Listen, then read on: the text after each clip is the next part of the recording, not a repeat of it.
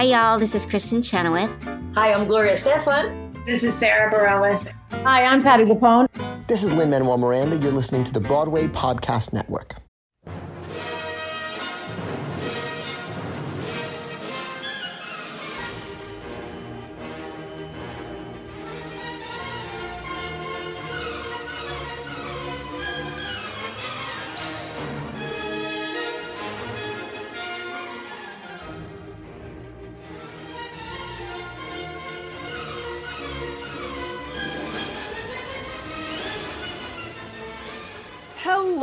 All theater lovers, both out and proud and on the DL. Welcome to Broadway Breakdown, a podcast discussing the history and legacy of American theater's most exclusive address, Broadway.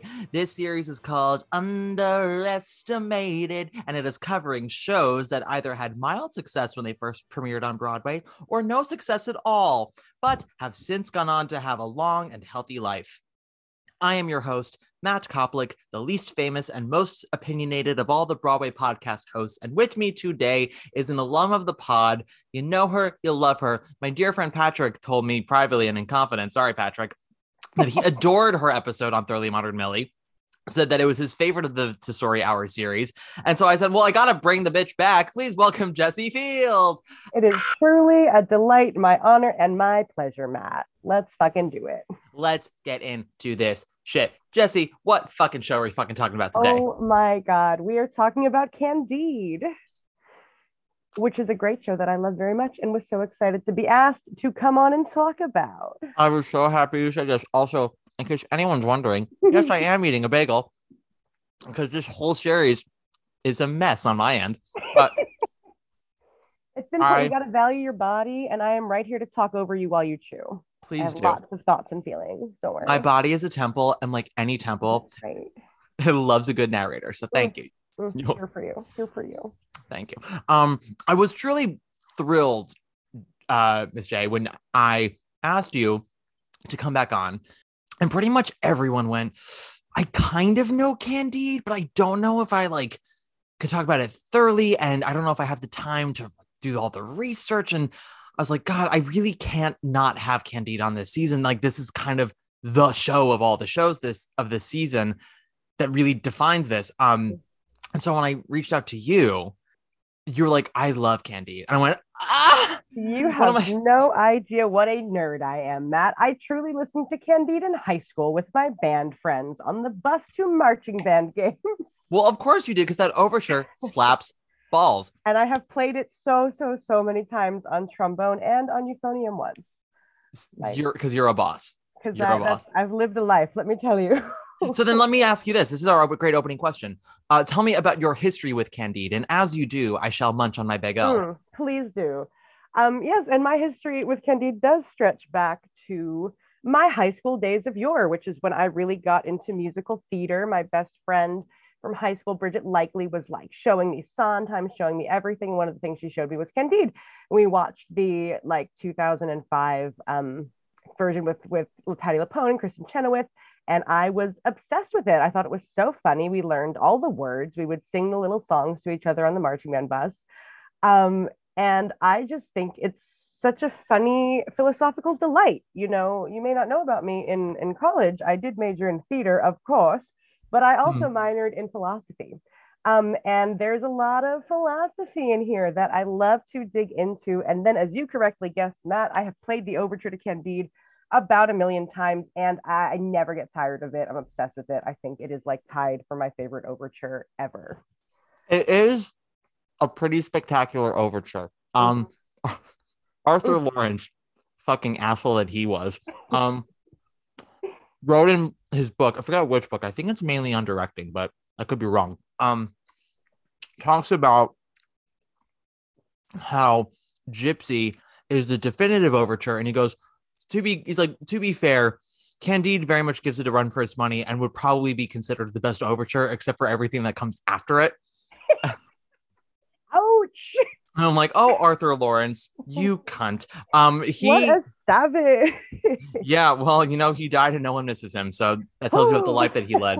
But oh man, I love how spicy you are. I do it. thank Let's you. be this spicy. Gypsy is the overture that it's tied with for me. Um, I mean, they're they are two absolutely extraordinary overtures. I Mhm. think, I think my yeah my four favorite Broadway overtures are Candide, Gypsy, Mac and Mabel, and Funny Girl.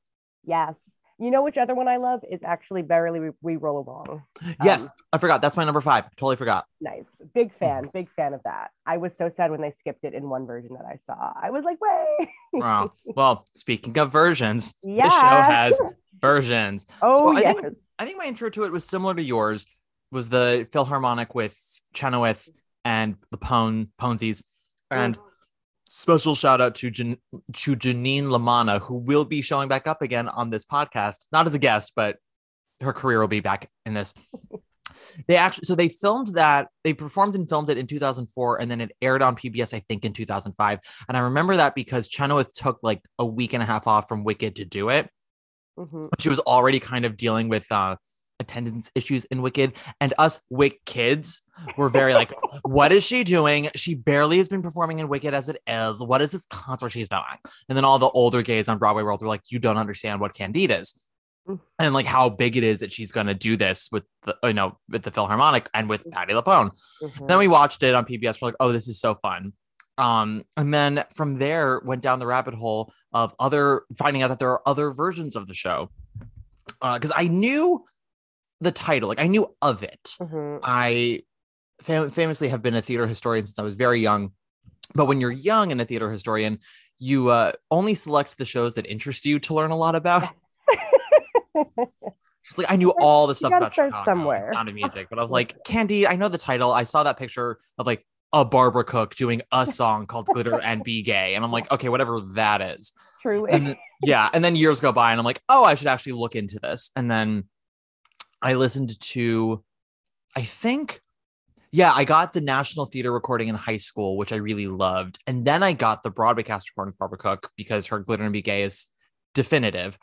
Mm. And then I was like so fascinated to listen to that version of Best of All Possible Worlds. I went, what's going on in the story here with these lyrics? This is not what I'm used to because, well, you know, let's just get into it. What is Candide about, Jesse? Oh, what a great question, Matt. I have like a short answer and an infinitely long answer. My short Do the short, then the long. deal. My short answer is I would say it is about um like toxic optimism and unpacking that on a philosophical level and thinking about like you know what actually is life for is it good is it bad what, what is it anything um yeah on on a on a more in-depth level it is about in Westphalia, Germany, a young man named Candide, a bastard.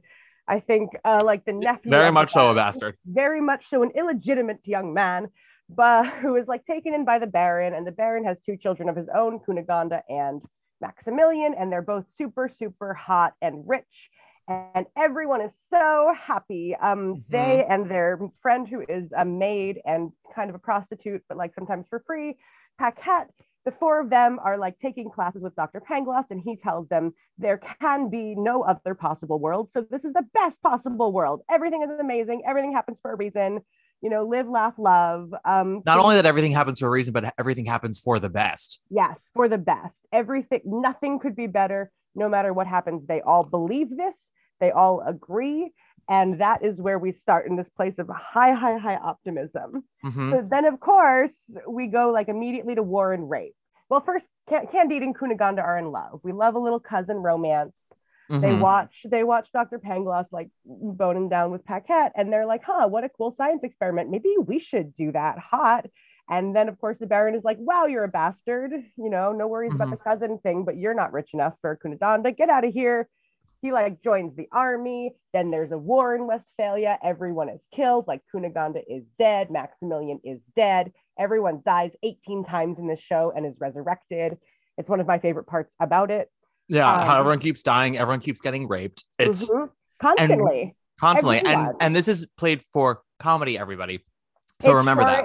is- it sure is. It is a highfalutin comedy. Um, war and rape happen constantly, um, and they're just they're just killed. They're just always killed. So he Mhm. finds like she's dead. Often he sings like a lament over her actual corpse. Often he's holding her dead body Mhm. as he before he sails off to like, oh my god, where did he even go first? We go all over the globe. Everywhere. and everyone comes alive. Like uh, Dr. Pangloss dies three times. He travels with Pangloss briefly. Pangloss gets hung while still saying this is the best of all possible worlds. Candide is like whipped a million times. And eventually he finds Candide again. She's like in this a prostitutal relationship with a cardinal and quote unquote a Jew. Prostitutal. I'm coining that. That's my new word. Mm. Um, Candide like kills them both and they escape and then they go to Candide kills a bunch in this show. and that's one is- of my favorite parts is he's just, it solves all his problems in a Yeah, Because he's- The thing about Candide for that everyone needs to know is like Candide is really just a sweetheart. He he Cinnamon really roll. just believes in the best. So like when we talked about Sweeney Todd on this podcast, and I was on another podcast talking about Sweeney Todd, I would say how Anthony is just like the handsomest dum dum around. Mhm. Candide is sort of the same. Yeah. And the difference is that things always work out for Anthony. Things never work out for Candide. out for Candide. The only times they ever really work out for him are when he kills. And he and it's always against his will. Like he doesn't mean to do it, it just happens. Yeah, it sure does. And it's pretty funny. Like one time he kills Maximilian and then Maximilian comes back later. Like I, I, think he actually kills Maximilian twice. does he really? Well, Maximilian definitely d- Maximilian dies definitely dies twice at the very least. he for sure dies twice.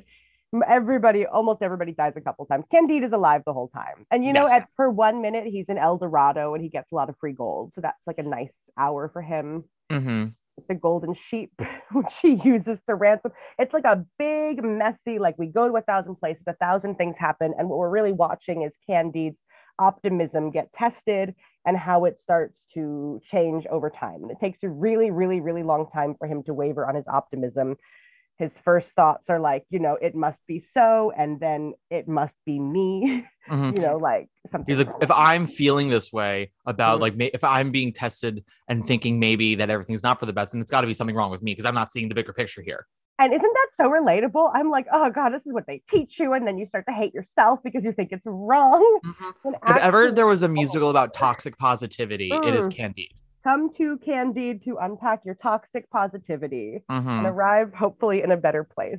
Life is happiness indeed. Mares to ride and books to read. Though of noble birth I'm not, I'm delighted with my lot.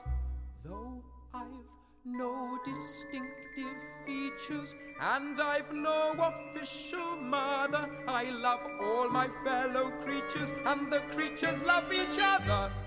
as Jess has been describing this, if you start to think, well, I feel like we're kind of going all over the place and there's no real drive, that's one of the things that keeps on keeping Candide from being a successful musical in a lot of ways. Mm-hmm. And then a lot of other things that we will unpack in terms of many iterations of the show and what people think makes Candide work or not, at least on a musical level. But Absolutely. it, it- the show the show is based on a novella by Voltaire, who was a very famous, very insightful French uh, writer. If you watch The Great, he is Catherine the Great's favorite writer and even shows up for a while. And then she's very disappointed in what he's like because he basically shows up to court. And he's like, uh, I fuck you now. I walk around and I, uh, I don't know, I do whatever I want and life is meaningless and I fuck you. And she's like, What? And I'm like, That's the man who wrote Candide, bitch. but Yeah, he really did. That makes sense. Check that yeah and so but uh he always sort of meant for the story to kind of just be a lark and in fact Mhm. when it took off and became this sort of cultural sensation around the world he denied ever having written it because then people started uh leaning into it and, and reading into like deeper meanings which like th- it does have deeper meanings for sure but he never meant for it to do that that's just sort of the downside of being so brilliant and insightful is you Mhm. write this thing that you think is a joke and everyone else goes do you not realize that you just wrote a million insightful things Mm-hmm. um Poor Voltaire. So yeah but so but the novella is really just like a se- sequences of things for candide and kunaganda and everyone there's no real overall arc Mhm. um and then it just sort of ends with everyone going well then what is the meaning of life Yeah. and every version of the show has a different way that they get to this moment and we'll talk about a couple of those different ways that they get Mhm. to this moment but eventually candide just goes there's no real meaning to life and not everything is for the best all we can do is just do the best that we can and live each day and try to make the world a little bit better. And literally, he says something along the lines of like, we'll have a farm and a house and we'll tend to our garden, which leads to the lyric we have, make our Ah. garden grow. make our garden grow. No matter how you get there, it is a very gorgeous ending. Oh God, Um, it might be, I- it might be my favorite finale of all time. I, I totally agree. I saw it at the Huntington once years ago, and like flowers grew out of the stage somehow, and it was like Mhm. such a magical theater moment for me. Yeah. And honestly, y'all, I did not reach to this conclusion until this episode about the finale. And just gonna test to this. I DM'd her and I said, Excuse you. Never not once in my life has Make Our Garden Grow made me cry. And I've been listening to Candide for almost two decades now. Mhm. Why am I sobbing now all the time? Why am I listening to every single version of this? No matter who's singing it, I cry. I cry. I cry. I think it speaks to something in the now, in the world that we have today, to be reminded a little bit that like uh, gardens will still grow. Yeah. So yeah, I got and I- there's there's a specific line. I think I told you the specific line that really got me right. The Cunegonda line. yes. Okay, Um, so then we'll put a pin in that because I it, that line will not make sense to a lot of listeners who don't know the show very well in terms of why I'm like I love this line and why she sings it. Uh, so let's talk a bit more about about the show. Uh, so as you might know from uh, not only the stuff that I sent you, but just from Broadway lore, yes. Candide has had a very long, complicated history. Yes. Oh yes, it has. Mhm. So the original production started from the idea of one Lillian Hellman. Mm. For those of you who don't know who Lillian Hellman was, she was most likely, no, I'll say it. She was the most prolific female playwright of her day I think that's Um, true. and probably was the most prolific until Wendy Wasserstein came along in the 80s. Uh, just so successful. Wrote The Little Foxes, wrote The Children's Hour, a couple of other plays that did really well, Watch on the Rhine, and then wrote a couple of screenplays for Hollywood. She was Oscar nominated, I believe, twice, Mhm. and just considered one of the great playwrights of her day, and definitely like the number one female playwright. Yeah. And there's a movie about her called Julia, starring Jane Fonda. And if ever you want to know how Hollywood just glamorizes everything, look up Lillian Hellman, look up Jane Fonda circa 1977, and you'll go, ah, yes, that's Hollywood casting for you. Uh huh. Jesse's like, You love to bye. hate it. yeah, I know all of it. But so Lillian Hellman was brought before the House of Un-American Activities Committee. I think that's yeah, the HUAC. Mhm. McCarthy era, McCarthyism. Oh yeah.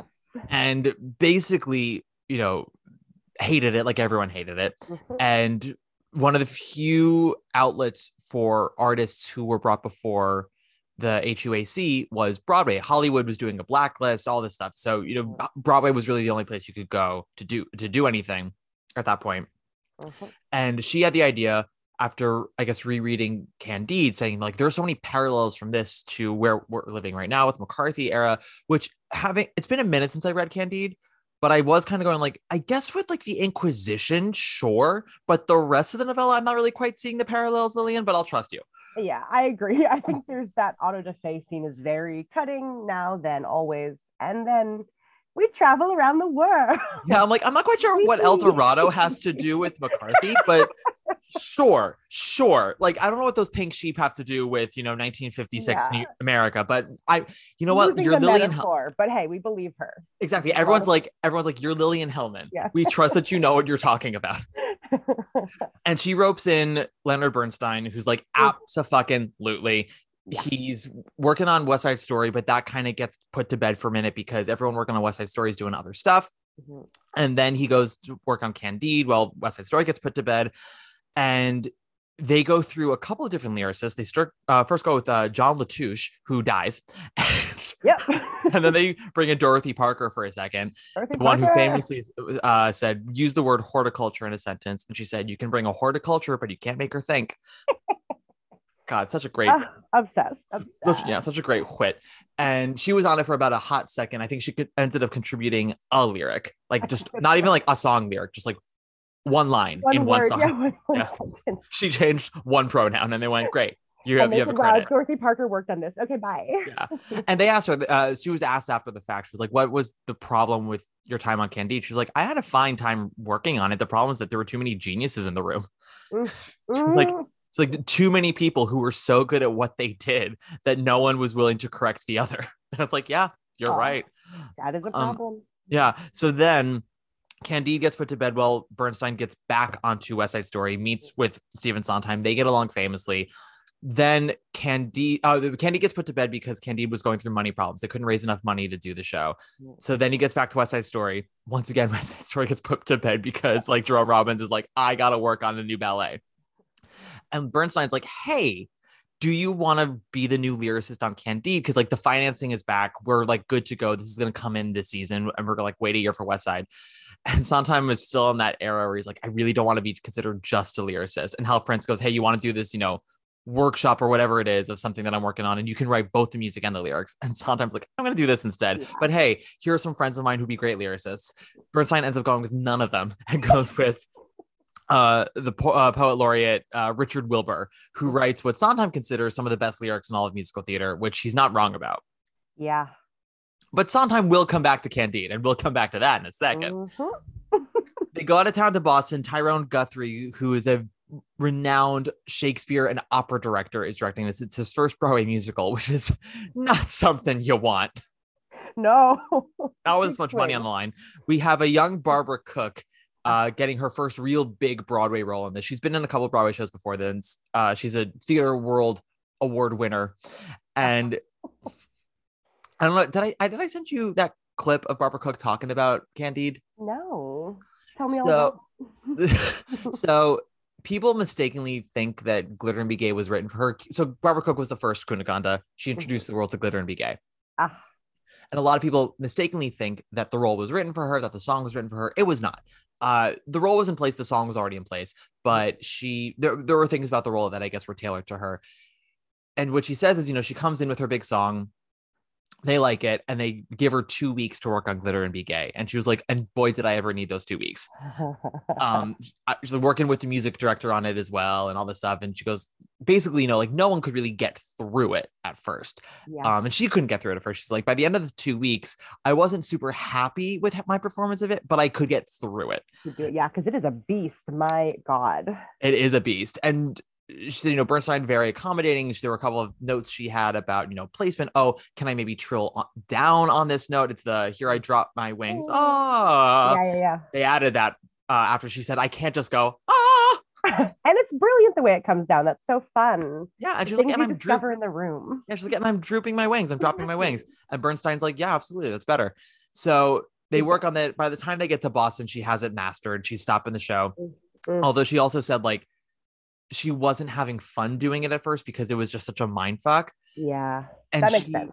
yeah, she went to I don't know if it- she was working on like uh some sort of like going through your third eye mantra shit while working on Candide because it was just like torturing her physically. And she said, I found myself for uh dreading going to the theater every night. Mhm. And somewhere out of town in Boston, she finally like worked on something and she was like, you know what? If I just tell myself that I'm looking forward to doing the show, I will look forward to doing the show. It's very Aw. happiness project, yet also kind of like the opposite of what Candide is. The preaching. irony of, of that attitude in Candide. yeah, yeah, uh, uh, yeah. She went through the opposite experience of what every other character goes through in Candide. She went through the misery and went, I will just tell myself it's great. Um, Whatever gets you through the day, Barbara. Yeah. We appreciate your performance. absolutely. She said by the- she eventually got to a point where she's like, I did start enjoying it, and I like was looking forward to going to the theater every night, and then stopped the show cold. Uh, the show uh, they go out of town in Boston, and Sondheim tells a great story where Bernstein invites him out, and Sondheim's like, Lillian Hellman wrote this brilliant satirical libretto. Bernstein wrote this gorgeous operatic score. Tyrone Guthrie directed this gorgeous parade of costumes. The problem was they all were different shows. Mhm. And Bernstein's like, You're absolutely, you're right, genius. He's like, Come on into the room where everyone is, and you're a 26 year old nobody. Please tell internationally renowned Lillian Hellman and Tyrone Guthrie that they're working on different shows. And sometimes, like, You're working on different shows. And they went, Okay, thanks. Bye, gay. I mean, I get it. Listen, that's a lot. I mean, think about it. If you're working on a show and you know it's not working, hmm and you pretty pro- I'm- I'm- you're probably aware of what it is that's not working it's just a matter of like can we actually fix it Mm-hmm. and then some junior from pace comes in and's like you know what's not working right and you're like yeah i know get the fuck out Wherefore and hence, therefore and ergo. All for the best in this best of all possible worlds. All for the best in this best of all possible worlds. Any questions? Ask without fear. I've all the answers here. They open in 56. Uh, the reviews are kind of all over the place. There's some reviews that are like, "This is brilliant." Some reviews that call it a giant mess. I think the ti Walter Kerr of the Times was like, "This is the most glorious of messes." It's like this is a he's like this is a disaster on every level, and you don't know who to blame because they're all geniuses firing on all cylinders, and it somehow ends up with this flubber of a show. I mean, and like I don't fully disagree with that. Like it is like a messy little show, Mhm. whichever way you look at it. But I think that God, it's such a beautiful mess indeed. I don't need art to be perfect every minute. I don't even know what perfect is. I think there's something to the mess. 100%. Life is mess, so you want to have chaos. That's what makes great art. I think the difference though is you do need a vision and you need to be able to carry it out, Yeah. especially with this show. And it speaks to what you said about like too many geniuses in the room. Uh, You don't want to step on anybody's toes. You don't want to be like that. But you also need to make it one cohesive thing. And if Yeah. nobody is honest with each other or able to give critique across the board, I can't imagine how that would would work. I mean, Yeah. there'd be a lot of good. There's certainly, I'm sure, even in or the earliest productions, there was a lot of good because it's uh, it's good in every direction, and shows are a little bit more than good pieces. Yeah, I think also criticism of musical theater has progressed in a way that if that production of Candide were to come out today, like Yeah. putting aside, you know, how we don't have a lot of grandeur in musicals anymore, like putting all that aside, Mhm. just like the the design and the ingenuity of the score like i think if that were to come out today even if it still didn't work critics would be aware of what does work about it and like the, the merit of it Absolutely. I totally agree. Yeah. We have come so far yeah come so far and yet also we've regressed and gone backwards. Yeah. Yeah. yeah absolutely Uh, that's another thing that i talked about on uh social the other day was just sort of like listen there's a, obviously like being catty is great i love a good catty moment Fun. Yeah, listen, I'm saying this in confidence, everybody. So please don't like, you know, DM Sutton Foster that I said this.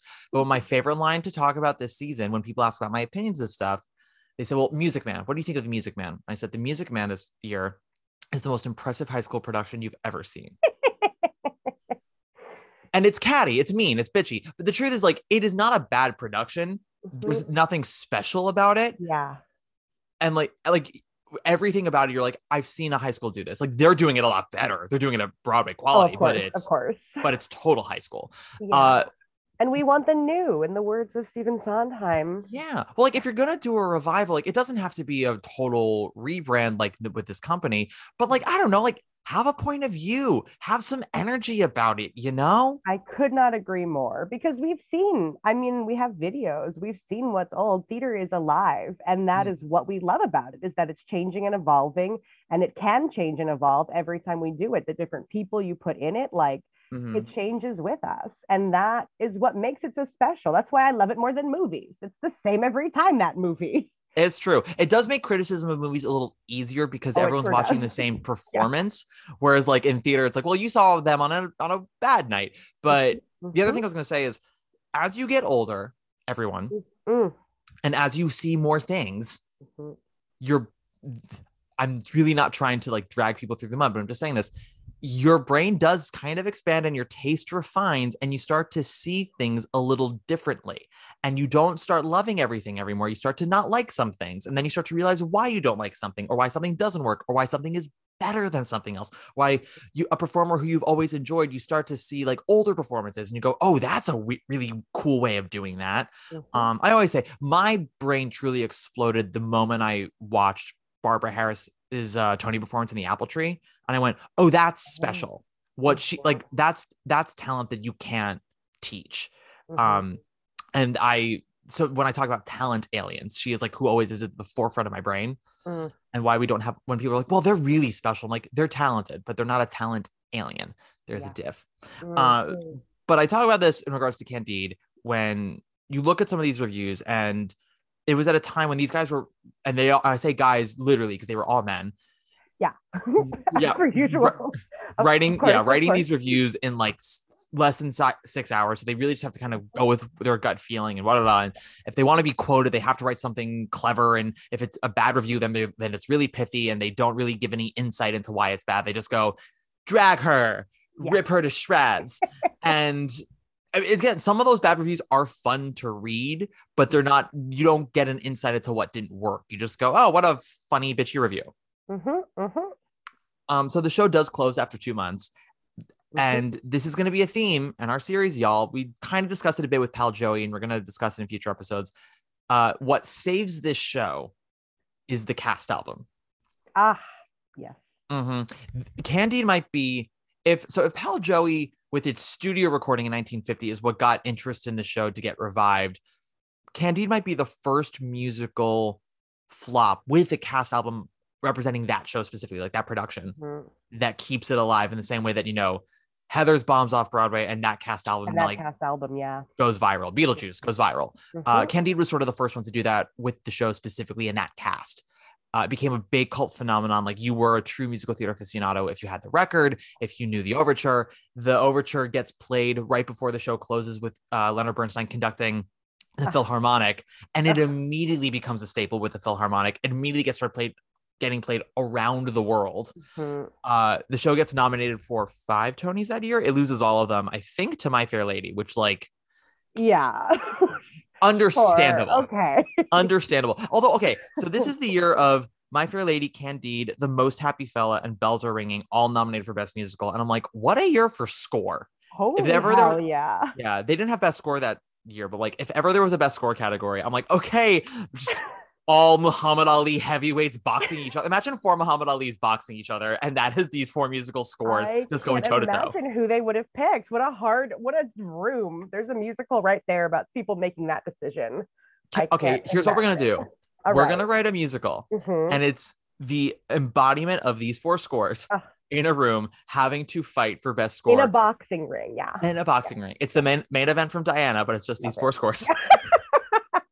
we can just get used set parts. It'll be Exactly. convenient. It's like I could have danced all night as boxing glitter and be gay, which is boxing somebody somewhere, uh, which is then boxing the party's over, and and then like the opening numbers. These are just scores that are just so phenomenal. Of the four, I think Bells Are Ringing is are ringing is probably the weakest, just because it's not as like airtight as the other three. Yeah, the bar is crazy high. I mean, yeah, like we're talking like an 8.5 bells are ringing with these like 10 out of 10s out of 10s. truly. My God. I Yeah, mean, you it's can like- drown in it. That's why Candide is so delicious to watch. I mean, for a thousand reasons, actually. I love a million things about it, but you just get lost in the music. I was getting lost in the music last night when I was like, oh, let me just watch this one more part before I get in the podcast. And then Mm. I was like, mm, actually, I'm going to stay up for three hours and watch it all again because I want to. That was me this afternoon. It's like I- infectious. Like I can't stop. It's like addictive and it's just like you drown in the sound of it. It's you think like, oh yeah, and then the song will repeat and I don't need to listen to that. I remember. And then it's like, no, I want to hear them do that again. Yeah. It. It's it, the score is like an is like you're taking a bath in a mm-hmm. shape shifting bathtub Yes. that at any moment could be room temperature warm or could become a jacuzzi with with blazing bubbles or it could be steaming or be rose petals. It's like exactly that. I could not agree more. It shifts and then it comes back. It just always you get addicted to those themes and they give them to you again and again in different ways. And then of course they sink you in with make our garden grow and nothing could ever top that in the universe. So the show has to end. yeah. Um, also, I think they found their answer such that anyone can find an answer to like the meaning of life. yeah. It's oh my god. Uh, well, we're gonna take a pause on the history of Candide and come back to it in a second as we talk about some of these songs because I feel like they're gonna Mhm. just naturally pop up with Yeah. historical context. Mhm. But what is your is what is your favorite song in Candide? Is it "Make Our Garden Grow"? No, it's not. And it it like is like of course it is. Like that's uh, the best song in the world. Like maybe not really, but like I here's the thing about me, Matt, is like I'm a very chaotic person and I love things that surprise me. And like my favorite songs in Candide are actually the really li- like little ones that are Mhm. like I think my favorite song is um You Were Dead, You Know. That little song that he sings with Cunegonde. It's a I great lo- song. I love that song. And then I love it's so funny. It contains my favorite lyric, which of course speaks to the whole thing of the whole show, which is You were dead, you know. And she just says, Yes, that is very true. Yeah. You were shot and bayoneted too. That That is very true. Oh, but love will find a way. But, but then what did you do? we'll go We'll into go that. into that another day. That's And that's a it like- great laugh line because Uh, Cunegonde, as we uh, discussed, it, it's really hard to like talk about all the things Cunegonde goes through and Yeah. be like, but it's funny.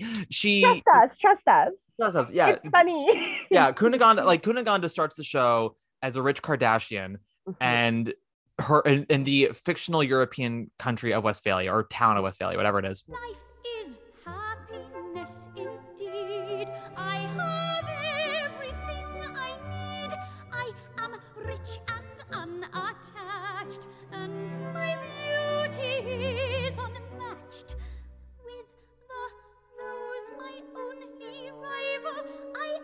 admit to some frustration. What a pity its survival is of limited duration. Life and her life of privilege comes to a crashing end when the when the war comes and she gets repeatedly raped th- th- by a whole battalion of men and then killed which you're like oh my god how horrifying it's like Yeah. yes absolutely horrifying Of course.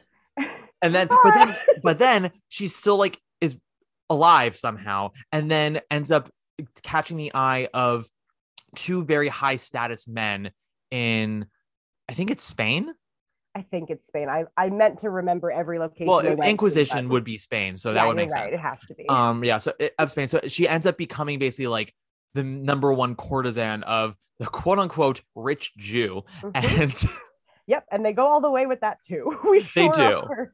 they do um fun fact uh anti anti-semitism was alive and well in france during voltaire's time oh, uh, yes. the But- only way the show kind of gets away with it is that because everyone is awful or going through awful things it's not the show in modern speak isn't trying to be like jews it's just Yeah. like everything is off color just deal with it and tropes. They play so much in tropes and stock characters, big absurdist moves that like I mean, not that it matters, but like I'm Jewish and I thought it was funny. Like I really did. Like he screams oy vey and then dies. Like okay, it's fun. Like it's not- yeah it's not meant to be providing any information on like Jewish culture, nor is it meant to be providing any information on like rape culture or anything like that. We're No. not getting into these things. They're thrown up there like in a big, high absurdist way. You don't see anything that's like there's no visible rape that is like very graphic or horrifying. It sits Yeah. so light. And if you watch it, you will get it. It's not, it's, it's one of the older shows that I feel like is not very problematic and there are lyrics i think where they that really are self-aware at least in some of the versions one of my favorite ones that i watched in the 1988 version is they were saying like oh god we hate dark skinned people and then it was like or even anyone with a tan like with that sort of awareness where like of course they were racist back then they'd be racist but they were like and that's bad and we're Yeah. trying to show you the worst things in the world yeah it's we crush your optimism I It's think that's sort of why. Candy gets away with all of it is because it is constantly showing the awfulness of man Mhm. and the so it's like not doing it so much as it's commenting on it is how i yeah. well so like the whole idea that everything is for the best and everything works out for the best is commentary on religion and everyone saying it's all God's plan yeah which takes away any kind of accountability of people. So Mhm. when someone so when people go like oh god only gives you what you can handle. It's like well no that dude should never have kidnapped that young girl and made her his sex slave in the dungeon. Like elizabeth Yeah. smart should never have been kidnapped. That's not part of god's plan. He didn't give her only what she could handle. That was that that takes away the accountability of those assholes. And that's what um, the show is trying to say. It's like oh my god everything happens for the best. Oh even this girl getting raped 56 times again Yeah. and again? Is that was that for the best? But then also the show comments on something that I never I was like good for fucking them and for Voltaire for calling this out because this is where we're sort of at now which is when Mhm. people use their trauma as cloud for my opinion is like the right one because I've gone through the worst things. Yeah so like Cunegonde and the old lady have that great face off on the boat where she's like I've been through worse you don't understand much and Cunegonde has that great speech like unless you've been raped by two battalions been stu- stabbed in the stomach twice been raped by two Jews and two like sultans like I don't understand how you have a worse life. And the old lady's like, I have one butt cheek. she's like sit down i will spin you a yarn yeah. Um. But the Cunegonde line in You Were Dead, You Know is so funny because Mm. again, like she's been raped repeatedly. And the way that she has survived is by being this courtesan to these two men, which the great joke here is that because they are of two different religions, they Mhm. split her uh, throughout the week. And then they never really know who gets her on Holy Sunday because Mhm. they both celebrate but at different times of the day. So they have to like figure out when the sun actually goes down so that they can trade her off. And Cunegonde obviously is like crying inside, but on the other hand, she is a basic Betty, and which is the humor of glitter and be gay, where she's like, I my virtue is gone. I have had so many men inside me against my will, but oh my god, my diamond is so shiny. She's like, and I have have seen it? Here it is. Yeah, li- it's literally if ever there was a song that perfectly encapsulates social media culture, it is Glitter and Be Gay. Because she's like, hey fam, thanks for subscribing to my channel. And then she turns it off and she's like, but I'm crying. And then she turns it back on and like tears running down her face. She's like, ha ha ha ha ha ha. Enough, enough! I'll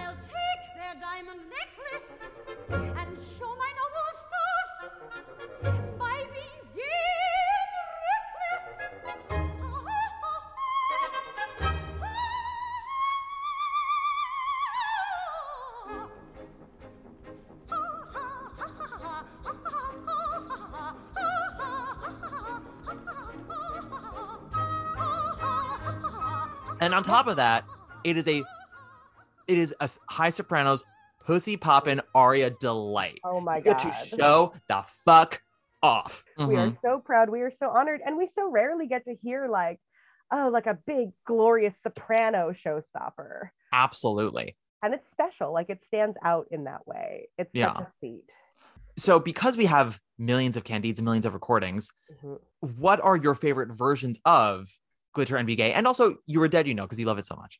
Yeah, oh my God, I love it. Well, I'll tell you, Matt, like I have a special place in my heart, and I know that I am biased because it's the first version I saw for the Kristin Chenoweth version of everything. And I think that that is largely because um, that version, it's like an operetta, you know, and but that version is a musical, is what I feel. And and it's like in the way that they sing it, in the way that they stage it, like they made it a little bit like a touch more modern or a touch more accessible.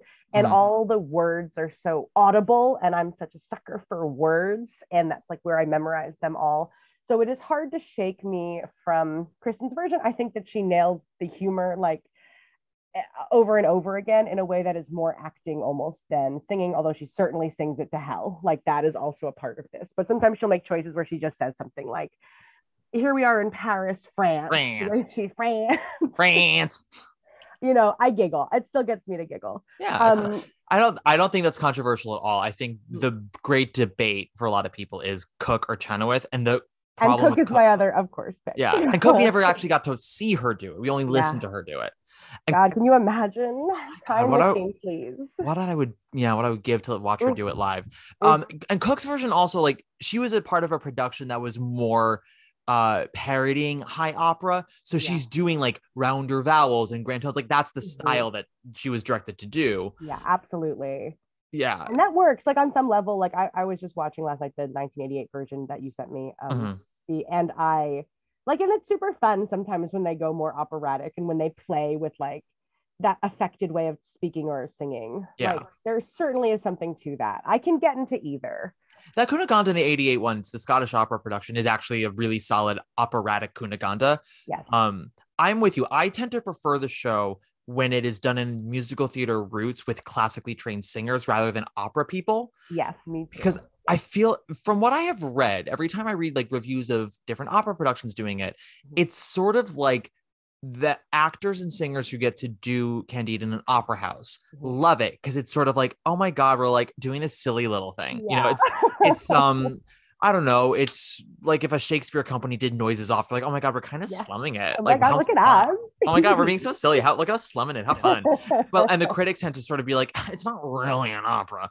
Um, and then us musical theater people go like, oh wow, this is a really operatic version. yeah. Uh, and I feel like it does have to kind of live somewhere in the middle. So you need someone like a Chenoweth who has musical theater instincts but the classical training. Um, exactly and yeah. that's what that's why it was so extraordinary she did this and we got to see her and with patti lupone of course like it Mhm. oh my god they knock all their little duets out of the park They do. But here's the thing about Patti LuPone is the old woman, and I also want to go Mm. into Mhm. a third Cunegonde who I have mentioned on the pod once or twice in the past, but I like because we're talking about Candide specifically. I want to talk about her as well because she is not very well known uh, as a Cunegonde. But Patti LuPone as the old woman is one of those casting things where, like, on paper you go absolutely, and then you watch her and you're like, she's Patti LuPone, so she's still kind of singing the shit out of it, just not in the way that this role should be sung. It's It's- very different. Yeah, it's truly a case of an actress going, I am not going to conform myself to how you're accustomed to this. I'm going to do what I do. Yeah. And either you like it or you don't. Yeah. And I like it. I do like it. But there are different versions of the role where it's like, you hear like, it's easy. It's ever so easy. And then you got Patti who's like, it's easy.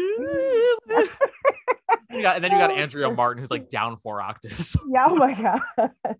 I'll tell you, that's what I love about theater. If I don't hate it, like it's so much fun to see different interpretations. I I don't think that was what anyone imagined for the old woman when they wrote it, but you know, it didn't not work. it didn't it did not not work Mhm. uh obviously like uh, cook is my favorite glittering be gay for sure. I love chenoweth i think she's a comedic genius. And she does such wonderful things with it. If i have like any issues with chenoweth's glittering be gay and we're talking like like hair thin. Yeah like Absolutely. We get the hairs split because it's so good. yeah we're split like i'm talking about my top three favorite glittering me gays and the top two are i'm splitting hairs because like they're just so fantastic. It's like chenoweth's uh top register. It's a little intense with the vibrato which shows that she's got great vocal training and health Mhm. uh but there's something about cook especially in cook's heyday we're talking like Mhm. music man she loves me candide cook Yeah. where it's just it's so fucking healthy and pure and rich and it never sounds like she's hitting her roof you always think she's got like another couple steps above her yeah. and Chenoweth when she gets to her high register it's all it's like a it's like a machine you know it's like a it's a it's a what's wrong for uh fuck I, it's like a gun but um what's the rapid fire guns Gatling gun, the old one, or machine gun, or like machine gun thank you literally i had with i had the word machine and i had the word gun and i couldn't put the two together what is You wrong got the? Gatling guns where they just turn that crank and it was like a machine gun. I love history. I love history. Yeah, but she, uh, Chenoweth gets to a certain point in her higher register, it becomes sort of a machine gun, which is not a problem per se, but it is when I'm like, if you are asking me which one I like, I like if I'm on a deserted island and I have to listen one forever, I think I would go crazy much later listening to Cook on repeat.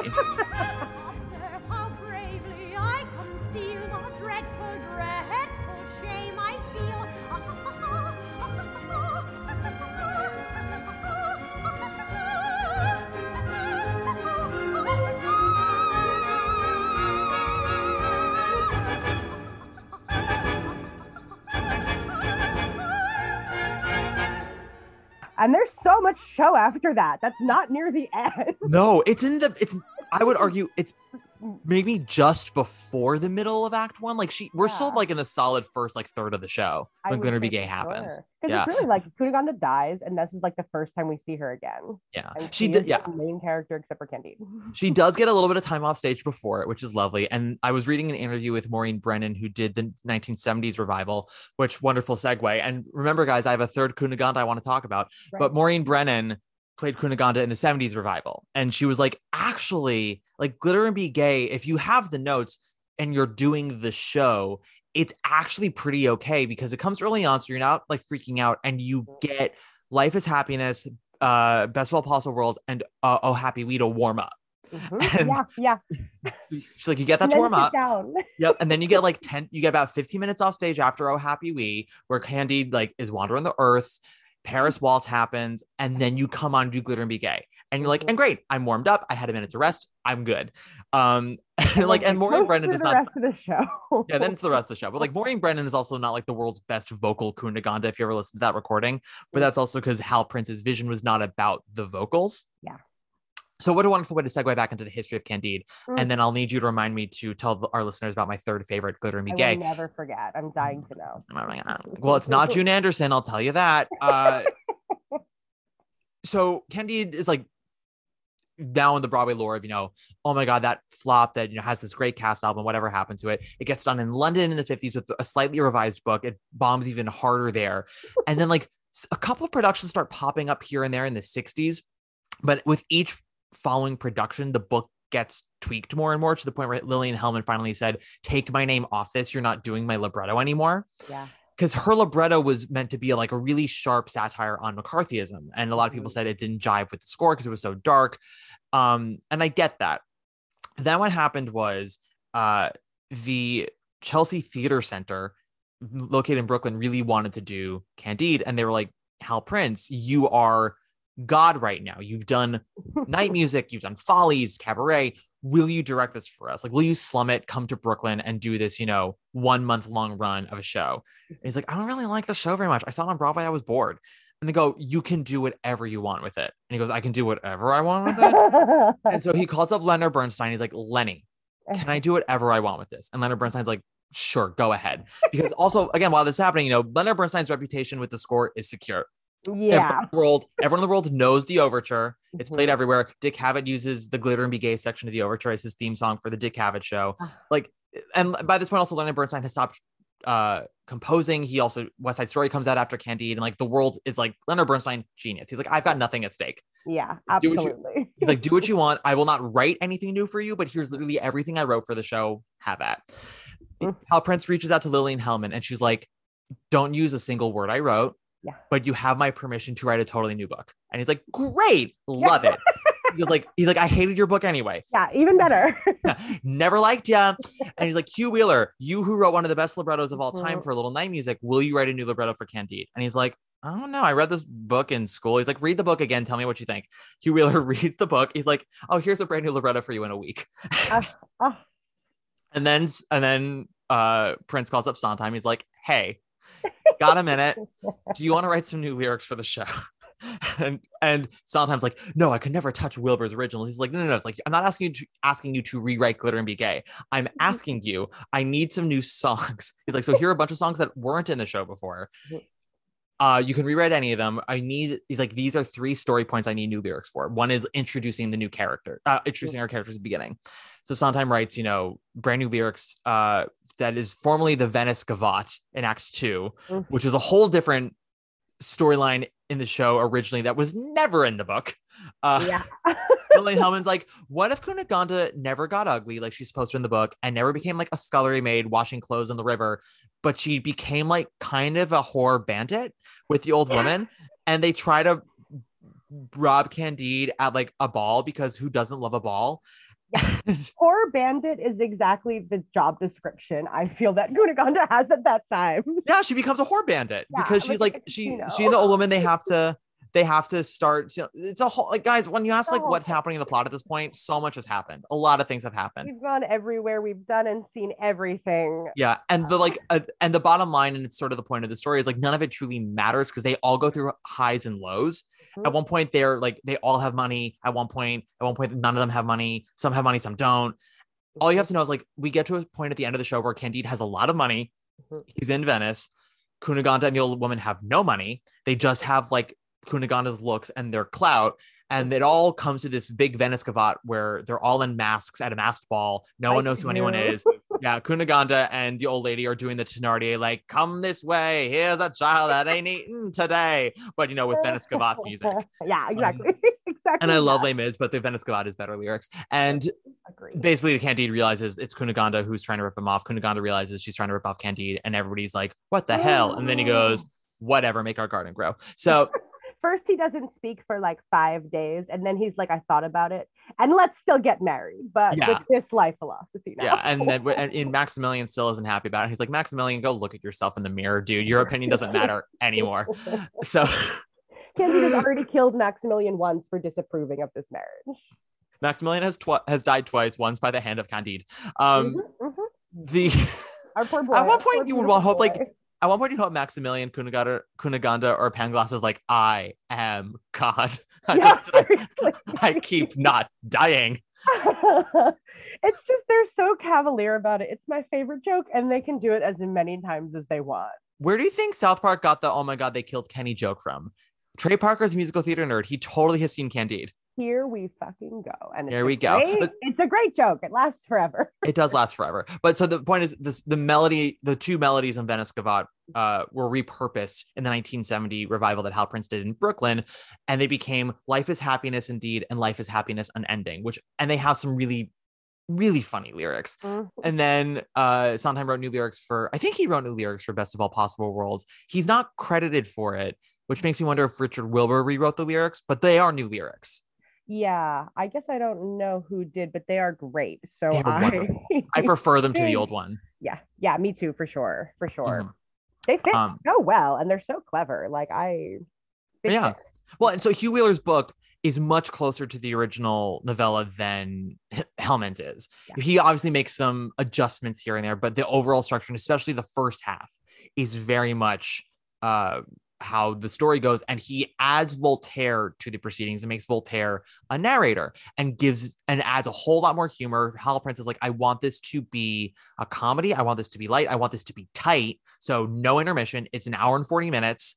Keep it moving because he rereads the book. He's like, this is kind of funny. And then he reaches out to a Voltaire scholar who's like, oh, Voltaire never meant for this to be serious. This this is supposed to always be funny. And when you read it, it is because of all the way that it works. It's very sort of like Wes Anderson-y when he has a narrator talking about stuff. Yeah. Where it's like it's that detachment, that mm-hmm. distance, and that Mhm. dry tone where he's like, and then Cunegonde was raped repeatedly, and then Candide went off and found himself in a sack, and then Maximilian was stabbed and came back to life, and then was stabbed again, and everybody was poor, and now Cunegonde has herpes, and Paquette is giving syphilis to Pangloss, and that is life. And it's it's that kind of tone. it's great because no, I mean, normally, you know, gun to my head, you have to force me to accept the narrator in a in a musical theater, anything. Um, this works so well, and we need it. I feel desperately to sort of traverse the enormous world that we're traversing. It makes it easy, and it has such tone and perspective Mhm. that makes it palatable. If you were ever like, yeah, I, I don't want them to show me the 50 rapes. When we just gloss over it, that's what makes it work and keeps it absurd and keeps it like your eye on the point, which is, ah, ha, ha, ha. yeah, this world is so great, isn't it? Not, we hate optimism. Boom. Yeah. Optimism be trying. yeah.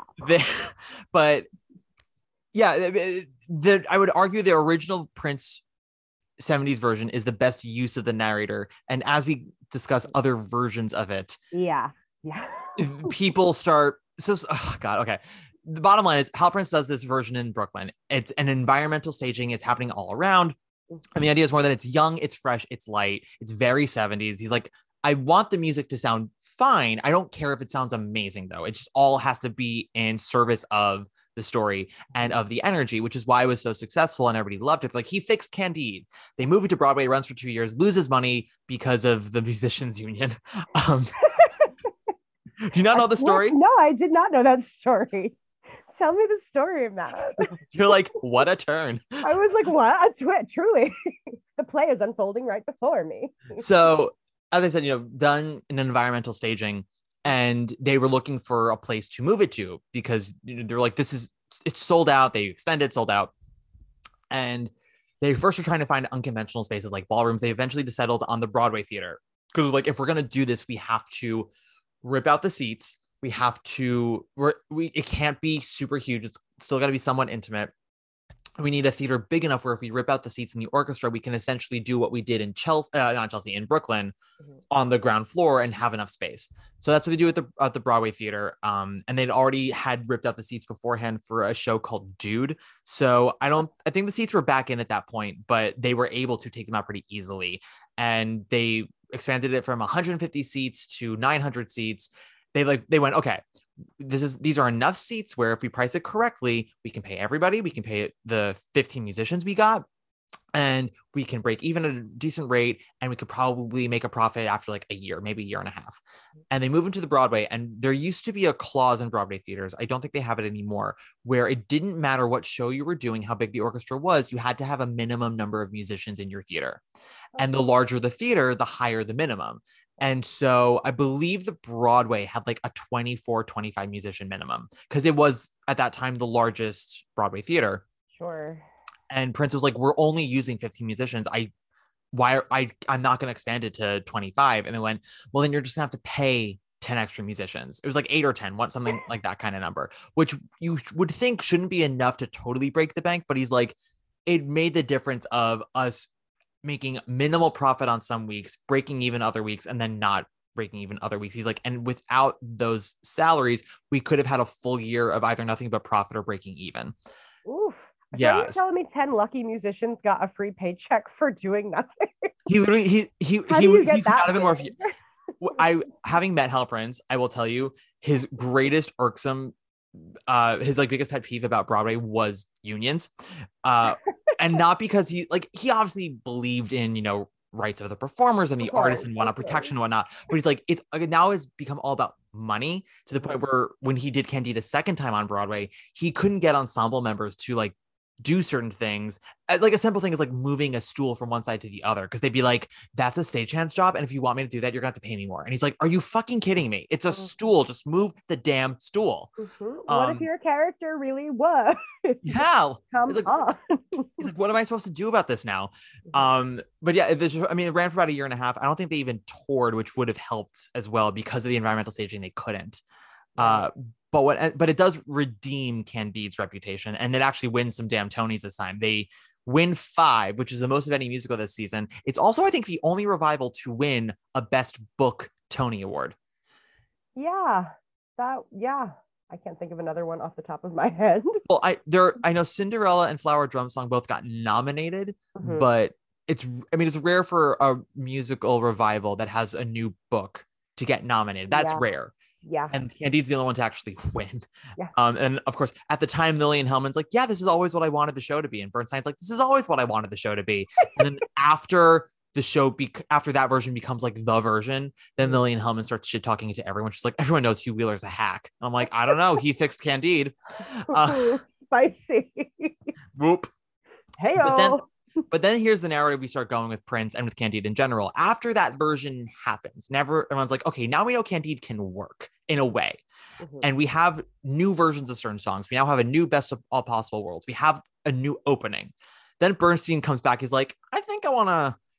You cut some of my music, Hal. I think I want to put some of my music back in there. And Hal mm-hmm. Prince is like, you know what? You're right. Let's make this a two act yet again, and I'll stage this for the New York City Opera, and then we can start licensing this version to opera houses around the world. But then they start doing that, and they go with they still go with his whole like life's a circus aesthetic. They start doing that, and then opera houses around the world are like, but what if we added more music? And then other opera houses are like, what if we added more narration? And no. no, and then Stop. then we get the National Theater production in 1999, which is literally like, what if we literally just put the entire book on stage? It's directed by John Caird, who co-directed Les Mis with Trevor Nunn and Nicholas Nickleby with Trevor Nunn. And he's like, okay, Nicholas Nickleby, we put the entire book on stage. Les Mis, we had everyone doubling as all the roles, and we had it singing all the time, and it was really big and really like just a three and a half hour epic. It's like, what if I did the three and a half hour length of Les Mis with everyone doubling as roles? and we did the Nicholas Nickleby thing where we just did the whole book on stage.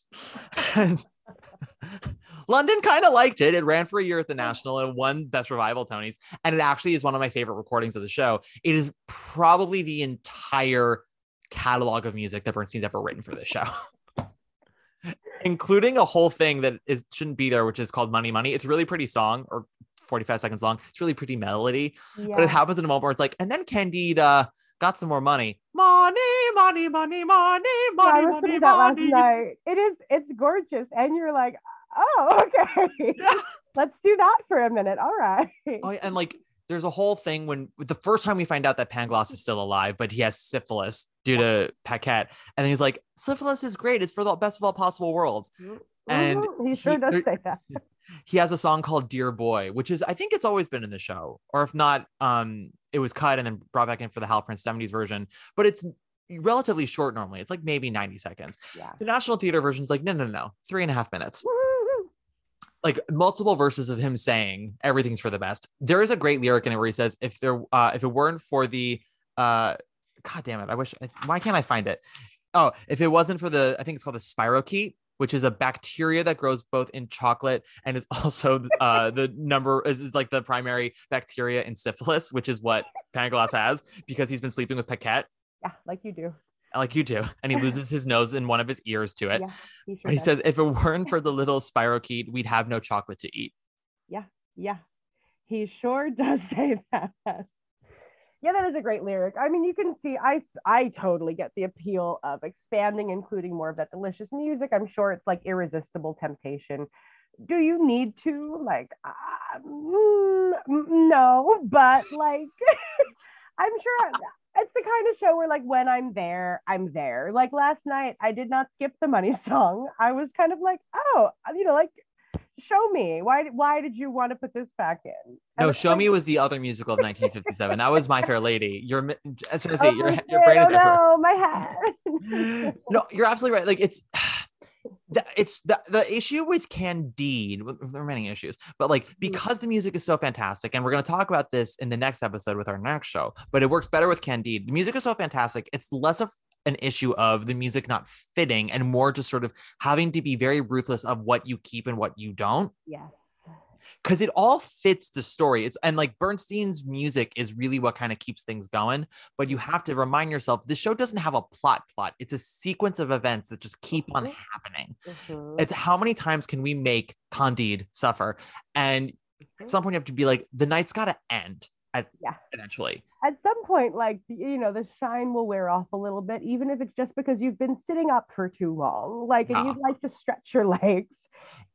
It's not a serialized TV show. Like, Yeah. it's, it's an evening. honestly, you could cut like half of Candide's adventures and half of Cunegonde's adventures and make it a more complete evening. And if you want to say to me, to my face, well, in the novella, I will say to you, in Les Mis, Fantine loses both her teeth. It ain't in the stage show. Yeah, that's right, because books are not musicals. And if you would like the book version, uh, read the book. It's still out there. I'm sure it's a great time. This is just not that. They Eponine exactly stops. Eponine stops a bullet with her hand in the book. In the me. Shaw, it happens the fuck off stage. Excuse me. Oh, she puts she fully puts her hand over the barrel of a gun that's about to shoot Marius, and it shoots right through her hand, and that's what kills her. Um, that's hot. I'm here for it. Yeah, but can you just believe they didn't put that on stage? Actually, that is now. the, the new and improved Les Mis is Lea Salonga in that trench coat going up to the barrel of the gun and she uh, going, Stop in the name of. a little bit, I would love to watch that. A little bit, take all my money and where do I go? And Then- but then we have, then just to go even further, we then include, speaking of Bernstein, one hand, one heart after because she oh, loses Oh, her hand. from- This is the review. just becomes a review. One hand. One. what a great death song, Matt. You. It's all coming together. You see how Candide inspires such creativity. Dearest, how can this be so? You were dead, you know. You were shot and bayoneted too. That is very true. Ah, but love will find a way. Then what did you do? We'll go into that another day. Now let's talk of you. You are looking. Speaking of the National Theater, this brings me back to my other favorite Glitter and Be Gay, which is the Cunegonde of the National Theater recording, Miss Alex Kelly. Heyo. Now, Alex Kelly does not have the operatic luster in her voice of Cook and Chenoweth. It is much more of a I'm a musical theater soprano who has the notes, but it's not Mm. like I maybe she was classically trained. I don't know, but it doesn't sound that way. It sounds more like a I just have the notes and it sounds healthy enough because it's mm-hmm. more straight tone. It's a little pingier. I, it's a very nice sound to me. Mm-hmm. What makes her my third favorite glitter to me gay, and I say this in terms of like my three in the echelon, not like my one, two, three, Of course. but, but like up there, is that listening to her. Whereas like with Chenoweth, I only really li- I can if I were to hear it alone, I would hear the France and I'd be like, that's funny. Yeah. Most everything else is the visual, right? It's like what she does Yeah. visually with it. It's very, you're right. It's very physically playful. Yeah. Which is, you know, that's what you do. The famous story with her with Wicked is like Joe Mantello, they get to popular and he's like, Cheno, Dina, go into that room for three hours while I work on this giant crowd scene. Think, do every, come up with anything that goes in your brain and come back to me with all of your ideas. And then she came back with all of her ideas. And he's like, great, cut, keep, cut, keep. Amazing. Yeah, because she's a physical genius. Yeah. Alex Kelly's Cunegonde, especially with Glitter and Be Gay, you listen to it. It's the funniest one that you could listen to. Mm. She really, and she's not being a clown about it. Like she definitely plays into the fact that like Cunegonde is miserable, but she understands that Cunegonde Cunegonde is a miserable Kim Kardashian. Yeah. Yeah. It's literally the Kim going, "My earrings are lost in the ocean." it's very Kim, your sister's going to jail. Will you please stop taking pictures of yourself? and this is someone who's never actually watched an episode of Keeping Up with the Kardashians in his life. I've seen all the promos though. I feel like that's enough to get a flavor. exactly. This is so like th- I just think of this. She she's the Kim Kardashian of her time. Mhm. And so Alex Kelly just she's she's a little whiny, she's a little um prim and so she has like certain line readings I just love where she goes um she, during the spoken section of Glitter and Be Gay, the pearls and lavalier. Uh, she goes, she goes, she goes, bracelets, lavaliers. Just- ruby rings. Can Yeah, she- um, she goes, uh, uh, can they Take the place of compensate? For, goes, could they compensate for my fallen state? Purchased as they were at such an awful cost. right? Funny. She's fucking funny. Yeah. Um, and then she goes, and if you read the script, which I I know I sent you the libretto for it, but it's a long libretto, so I did not expect you to read it all. I read sections of it, is what I did. If you re- and what also makes it long is that John Caird, who wrote the new libretto for this, based Mhm. off of Hugh Wheeler's original, is he writes in every bit of stage direction that he did.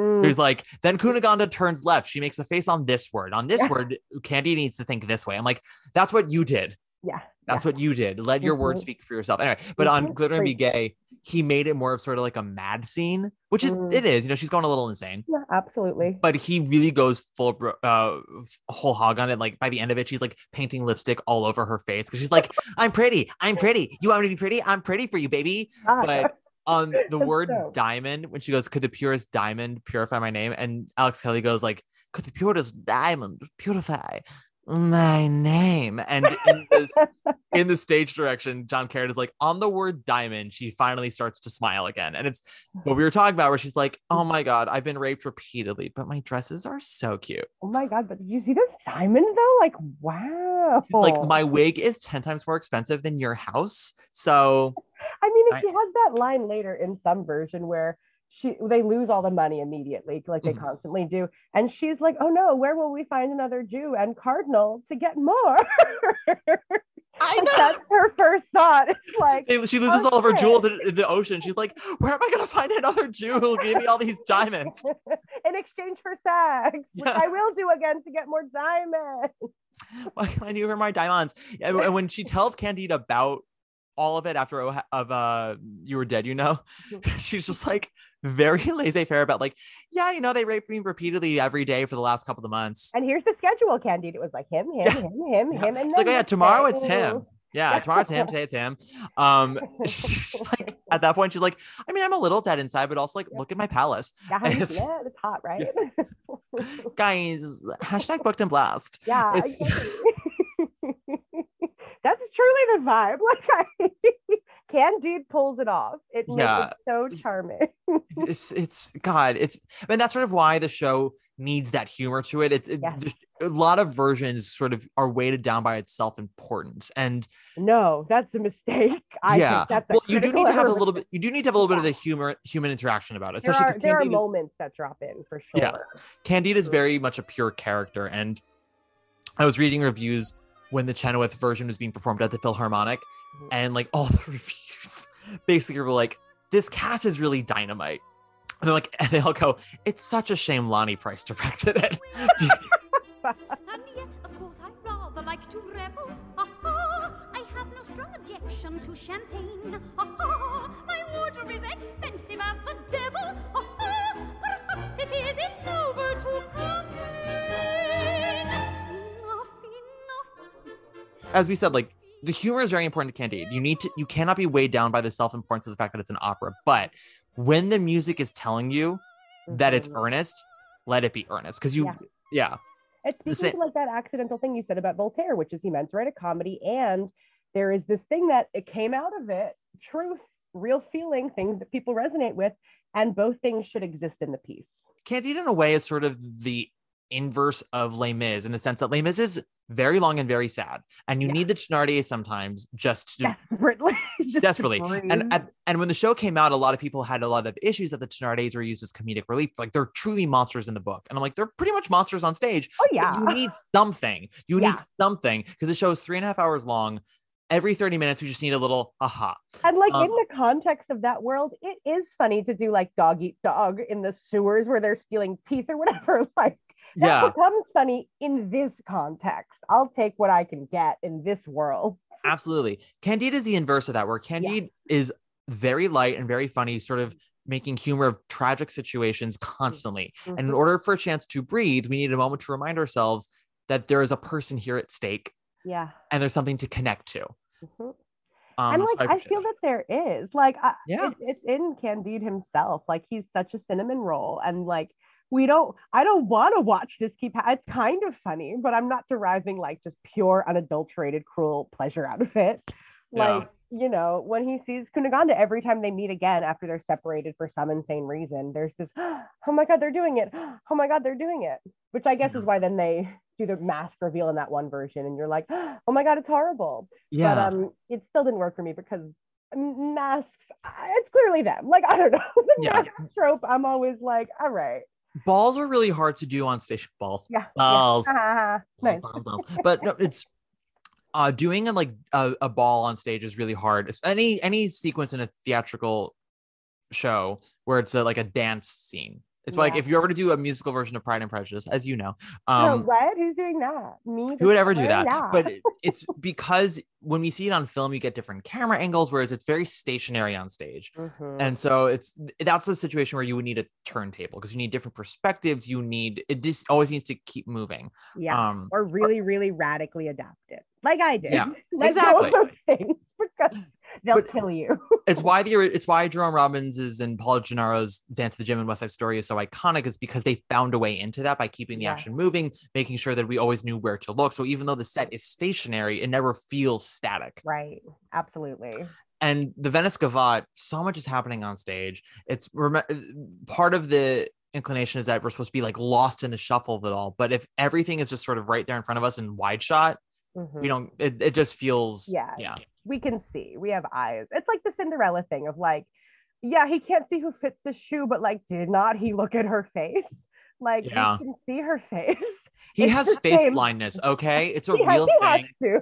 How dare you be so obtuse and rude about people with this affliction? the plot i feel like they should have gone into that i'm here for it It's Like, implied. It's called nuance.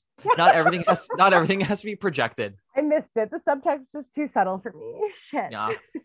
back to You- grad school i go You know it wasn't too subtle and just got Tony nominated? Paradise Square. Um. Don't get me started, Matt. I will fucking pop off. I will pop off on that. I yeah. Nope, yeah. No, I know. So, someone asked me my thought on it, and I said, "Imagine reading Racism for Dummies while Make Them Hear You blares in your ears, and so you think you can dance is on mute in the background." that is that show in a nutshell. That is the most accurate description of it I've ever heard. I have Mhm. not recovered from seeing it. I lost like all hope for a time. I the only thing that gives me hope is watching it lose every single category it's nominated in on that night in June. Yeah, But that, that I do help a little bit. I do not wish ill on the performers on that stage. They're doing their Of course, of course. but it, I I agree. I think that show is absolute garbage. And I don't like seeing garbage or mediocrity rewarded, especially when we were having this reckoning about it. Yes.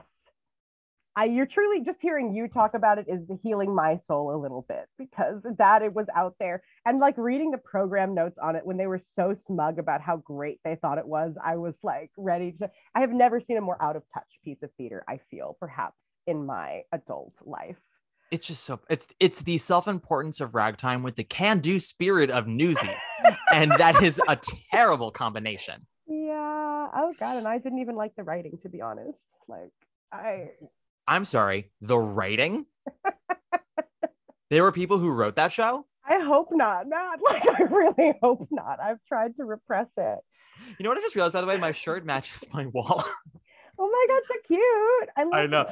Uh, I didn't put any thought into this, much like the writers of, much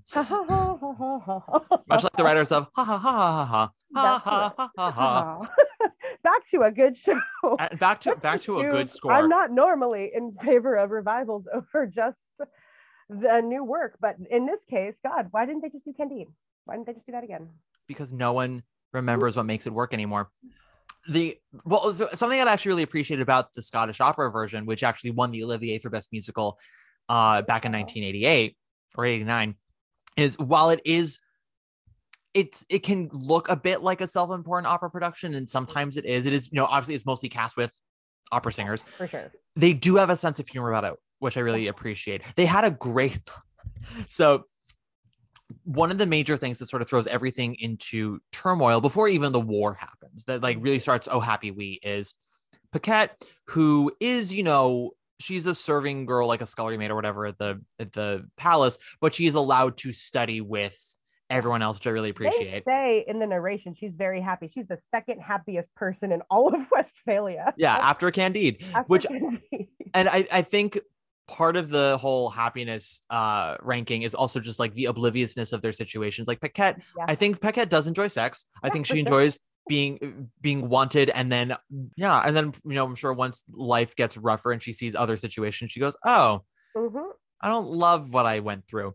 But I mean, there's a great line in the Hugh Wheeler one when we first see her t- uh, tying the Baroness into her uh, corset, and the Baron says, "I would, I need Paquette uh, to help oil my horses." And she's like, "Okay." And he says to Paquette, "He says, I'll meet you in the stables. Bring the lubricant." and, and that's funny. The other thing, though, the one that's in the Scottish opera production that I don't think I ever have heard in any other script is so after Best of All Possible Worlds, Cunegonde walks in on Pangloss and Paquette essentially having sex. Mhm. Uh, essentially, they're having sex. And Mhm. in the book, she sees it in the bushes and she realizes what's going on and she wants to practice it with Candide. Uh, and then every version of the script that includes it has altered exactly what's going on. Some make it that Cunegonde has no idea what's happening, some do. The Scottish opera version, they put Paquette and Pangloss off stage. Usually it's happening on stage because we are dirty old men who love to see it. but they have it happen off stage, and Cunegonde sees it, and Candide comes up behind her. She's like, Candide, look, Pangloss is having a lesson uh, on physics and, and body dynamics, whatever it is, with Paquette. Um, and uh, turning it uh, turning it into cause, and they're British, so she's saying it into she's saying into cause, but it sounds like intercourse. So she's like intercourse, and Candy goes intercourse, and then there's a beat. And she goes into cause and effect, and I'm like, well, fucking done, Scottish opera. Yeah, I loved that. I thought that was super funny. I love a good play on words. Yeah, yeah, and it really like. It sounded like they they knocked the delivery out of the park in that moment. What is it, you cunt face? Yeah. what is it I can't face? Indeed, Matt. I don't know. So hard. Soon there'll be little ones beside us. We'll have a sweet Westphalian home. Somehow we'll grow as rich as Midas. We'll live in Paris when we're not in Rome. Smiling babies, Marble halls, Sunday picnics. costume balls. Won't my robes of silk and satin be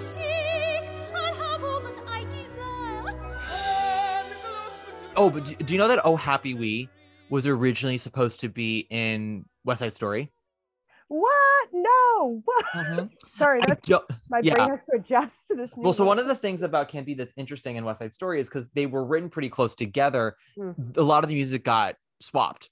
so funny. So the the uh, G Officer Krupke was supposed to be in Candide. It, the melody for that song oh was where "What's the Use" is now, oh my god. and then it was like this doesn't really fit. So he took the melody and then was like, "Sondheim, write a song here for the for the Jets," and it became Officer Krupke. One Hand, One Heart was gonna be, I believe, where Candide and Cunegonde now sing "Oh Happy We." Wow. Yeah, that makes some sense. But Yeah.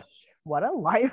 What a have- life, yeah. What a brain to just be able to distribute these melodies to two masterpieces. I know, I- but also like this also shows you that while Bernstein was an absolute genius, he didn't always get it right on the first time because when I tell you that Oh Happy We, or at least the melody for Oh Happy We, was supposed to be where tonight is now in the balcony scene, Rut-row. rut row, you're like, I can't imagine it. And then on top of that, he swaps out, he goes, Oh, big mistake, huge. And so he takes um the one hand, one heart song from Candide, and he's like, We're gonna put it in West Side Story. That'll be in the in the balcony scene. And that was where it was for a while until Oh Oscar Hammerstein came in and he was like, No. He's like, These two have just met. They're getting in love and they're fucking horny. Give them a melody that has some hormones to it. And Yes. Bernstein's like, oh, I never thought of it that way. I guess when you are 17 and you meet someone you want to fuck, you like have some energy about it. Oh yes. precious memories. Um, thank God these geniuses had so many genius friends to crack the code with them over time. what a time to be a, a creative on Broadway in the 50s when like everyone was so good at what they did Ugh. and not everyone batted a thousand. So like you it was great to have a friend come in who also was good at what they did and be like 80% of this is there. Here's the 20%. It's like great. Instant classic. love, we love, thank God, because look, look where we are now. Look what we get to enjoy. Yeah, we have the brilliance of Pas- uh, Paradise Square. That's my glitter and be gay moment. Ha! we have um Selena Kennedy coming on and going, I'm pregnant. Arr!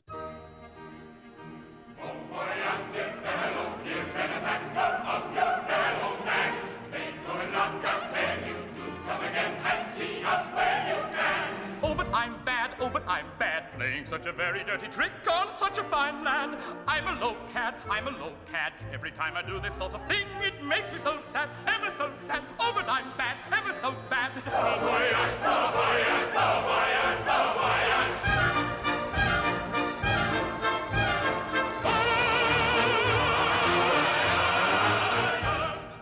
You know what's also too much? Mm. It's Florida Candide. There's too much music. Too many notes. Too many notes, guys, eh? good good segue back to Yeah. home to sweet know dear Candide. Okay, you want to know what might be actually my favorite lyric in the show, though? Mm, do tell. Is Bon Voyage. Yes. Okay. It's amazing. I'm obsessed with that. I love that number. It's a It's- great and also, he goes on forever. I love that we sit with a character. It's just this guy who just sells Candide like a shoddy boat. He takes Mhm. his fancy golden sheep and he just sings this fucking song where he's like, I scammed him. Should I feel bad? I kind of don't. I only live for greed. it goes on and on. I love it. I know it's a three minute song for a character we never see again. and for, okay, first of all, she's a bop. It's a boppy Yeah. boppy song. Oh, absolutely. boppy song. Lyrics are great. Mm. Such good lyrics. My um my uh what is it? Uh my needs are as dry as an apple core, and my only desire is greed. is yes. My only desire is greed. What a lovely thing for a character to explicitly Oh, say no, sorry, with no, no, words. my, no, sorry, no, it's my my desire is as dry as an apple core, and my only emotion is greed. My That's the only emotion. I Right. I just love when characters like stamp themselves like that, like in a tone like this. Mhm.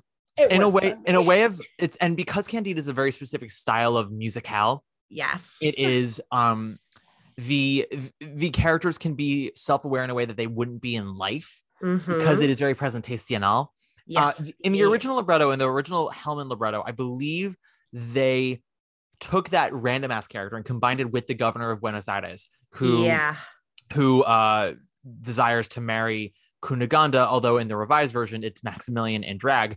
Mhm. Yeah, which I think that was an invention for the revival. I don't know if they if that's in the novel or novella, uh, novella or not. Yeah, I don't know if that's in the novella either. Um The 70s really liked to play around with uh gender, not in a way that's super progressive, but at least they were doing it. like yeah, it's somewhere in the middle. Like you don't watch it and you're like, oh no, and you don't watch it and you're not like, oh yeah, like wow. like. Maximilian is never uncomfortable in drag. He's doing it solely to survive. Yeah. And then the irony is that because he's such a handsome man, he puts Mhm. on drag on like he basically looks like his sister. So of course everyone's like, "Who are Mhm. you? How do I get to be with you?" Mhm. And part of him loves the attention. Part of him is also like, if I were, I in order to survive, I have to agree to the governor who wants to have sex with me. But in order to, but he's gonna find out that I've got junk he doesn't want. Mhm. So in order to prolong this, I'm gonna get him to marry me. And the governor's like, "Well, I'm gonna hate it, but you're hot, so sure." Yeah. he sure does explicitly say that. Yes. Yeah.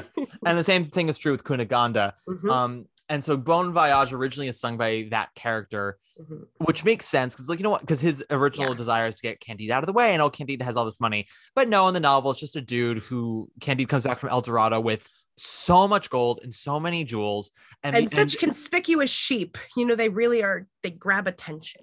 yeah, they're pink sheep, which I think I think he's storing all of it in the sheep, like they're drug mules. Yeah, they're like carrying it. Yeah. yeah and he has all these sheep and uh that they one dies and one falls over but he still has two sheep which like apparently the way that el dorado works is you know the streets are paved with gold filled with jewels everyone there is happy all the time and like it means nothing to them Mhm. so basically a handful of of diamonds or jewels or whatever from El Dorado is enough to last you a lifetime of luxury Mhm. and the rest of the world. So he walks and they give him everything. They're like, take Yeah. it, we don't need it. So he Mhm. goes away from El Dorado with, you know, enough to last him a million lifetimes. Mhm. And then by the time he gets off the boat with the two sheep, it's enough to last him 10 lifetimes. And Yeah. so then this governor gives him a shitty boat, takes half of his stuff away. So Candide still has enough to last him three lifetimes. Mhm. And and then he sings Bon Voyage, which again, super bop, Mm. amazing lyrics, and just like great for a comic actor who gets to sort of get a bit of a princess track and stop the show cold. Yeah, absolutely. I, you know, and again, it's like Candide can get away with things that I would be like in another show because Yeah. they do it so well. And it just the absurdist tone of it all can hold so much playfulness, which is why, again, I'm not surprised that people are tempted always to expand it because you could play there forever. But should you be Should you? judicious? Judicious is all I'm saying. It's a night at the theater. It's a We get night at stiff. the theater. We get stiff. Our old bones, they get tired sitting in a chair. So I should also just say, because I truly don't know what's going to happen with the audio with this. Uh, when we were recording, I did not realize that my AirPods became my speakers for uh, my computer. So I was hearing just very muddled. Uh, I could understand her, but muddled. And then her audio just cut out completely. And I went, oh no, something happened. And I thought it was just because I was so funny. I blew Jess's uh, mic out. But no, I'm pretty very hard. And now I'm hearing her clear as a bell. And I'm not Mm. sure if Zoom's to work that way or not. I don't know how Zoom works. I don't know if like your mic and the quality of that is what Zoom's catching, or if it's catching what my audio, uh, my speakers are catching. Uh, I don't know. Unclear. Me neither. I don't know. That's not where my my area of expertise is. Nope. I'm not a techie. We're artists. We're artists. We're the talent. Thank you very much. I went So- to grad school for musical theater writing. So So if anyone's complaining about uh the audio quality at the beginning, just know I did my best. I didn't know. How was I to know? we're sorry. We do the best we can. We do the best Now we you can. appreciate the clear ending. Yeah. Now I was like, oh my god. this. Listen, Mhm, after it's like mhm. it's just like Candide. After It's all just this like Candide. after all this metalness, now it's clear as a bell, and we get to our ending, which well, okay, let's what we'll get actually hmm. The old lady and her one buttock. I'm I'm easily assimilated. Fun song, and I think it's the only song that Leonard Bernstein wrote lyrics to. Everything else is like a million other people. Yeah, yeah, checks out. yeah. Uh, I'm trying to think. Uh, we are women. You mentioned she's delightful. They mentioned their vaginas that actually saying their vaginas. They're, they said parts we My- cannot mention my- but we know exist. Yeah, and also, oh, my favorite is um memorable memories like Alpine Peaks. That is in that song. It's just fun in a song in a show with so much casual absurdist rape for them to be like, "Hee hee hee, we're so powerful. People will just do anything if they see my leg. Like it's Mhm. fun to watch them sort of bask in that power and have a little a little buddy buddy number a little a little kind of passing the Bechdel test in some ways we're not really discussing men so much as sexuality Yeah, they're discussing about when men come up in that song. It's more about how they react to them. Yeah Yeah, it's there's something powerful about it and in a very feminine way that i think is kind of delightful Yeah, but and- but it's all in the tone of silliness, which is why it it works. Exactly And, no matter what you have to say about those characters, they are survivors. They make it to the end of the show alive. And as they have some sort of- yeah absolutely they have some sort of kinship between them that is like sort of like uh genuine that i like you know like uh, that could be Cunegonde in 20 years 30 years i don't know how old she is. Yeah, is that's definitely we consider how an the- old woman to be Yeah, that's definitely how the novella kind of portrays it. Is that Cunegonde is on her way to becoming the old woman. Yeah. Uh, because the, the the way Voltaire describes it is she has become ugly, but nobody told her. oh voltaire yeah which i mean it's that it's that interesting thing where no one really talks to about it like when those movies or those shows or those books where like the mom is considered sort of um matronly and not very attractive and she has these beautiful daughters and you go how could that be and no one ever talks about like well what are the daughters going to look like in 30 years Mhm. It's this crazy thing that actually a lot of people in musical theater have never heard of, which is called like women age, um, like like living beings. Actually, we do get older and our bodies change, just like anything alive. So it can blow the mind from time to time, but uh, aging is real, y'all. beauty is work and beauty is pain. And what is beauty? And that would be a whole different podcast by me and my Absolutely. soap, my little soapbox. yeah that's yeah it's that's why it's always like in the eye of the beholder someone wrote on Broadway World once some and if you're on Broadway World, you know exactly who this person is. They are uh, annoying to say the least. And a woman, which really surprised me in terms of like their rather sexist attitude towards Always breaks my heart. They're out Yeah. there. Literally saying like nobody wants to see not hot people on stage deal with it, and I'm like, but what is hot? Yeah, and I'm like, uh, based on what you think is hot, probably I do. Do you know uh, one of the most? I just I love Come From Away first and foremost because I went to a theater and I saw people who looked like people, human beings. Yeah, Let's set a standard that we're allowed to exist um, in the bodies that we have and are. absolutely. And they're also good at what they do, and they played and they played people. They played people, and like all shows in theory are depicting people. Mhm. I we have plenty of shows about the hottest people alive. I'm kind of interested in the other people. I would be less frustrated about the super hot people on stage if I thought all of them were extraordinarily talented and gifted and Yes. special. But when Mhm. they are wallpaper, Mhm. and sometimes when the and when that wallpaper sometimes gets nominated or wins awards for performing, I'm like, Mhm. Can we not? Yeah. And I just feel, and then I will get off my soapbox, I swear, and get back to Candide, that the most moving thing about theater for me is that when you see yourself or some of your, experience or some of your emotions on stage, you feel like profoundly less alone. And I think that that is just especially true when you can see yourself on stage. And that is about representation. And representation includes many things body size, race, gender, sexuality. And I just would like to see more everything. There's room for it. Yeah, th- well, that's what I've always said this. That's the answer. It's just more, more and more and more. No, Mhm. there's no one show, one thing, one person who's going to be the t- total package answer. Mhm. Um, we just keep on going for more, and it's not to uh undermine the works that come out that are that are piling not. onto it. And I should- love everything that's come. And now I just want more, more, more. Absolutely more, more, more, please, more. Yes, please, more. Yeah, that's that's our that that is our glitter and be gay. I want Yeah. more. Oh, beautiful. More. Yeah. More, Yeah. more jewels, more diamonds, more please. More jewels, more diamonds, more Jews to have More sex Jews. with me and give me jewels and diamonds. I- you that Jew puts the Jew in jewels. Yeah. Listen, hey. Hey, and then he dies and puts the die in diamond. He sure does. It's just great. The way that Candide stabs people is different production to production, but it's all just so one stab right away. The sword comes from nowhere. Sometimes it's usually nothing, like it's his hand.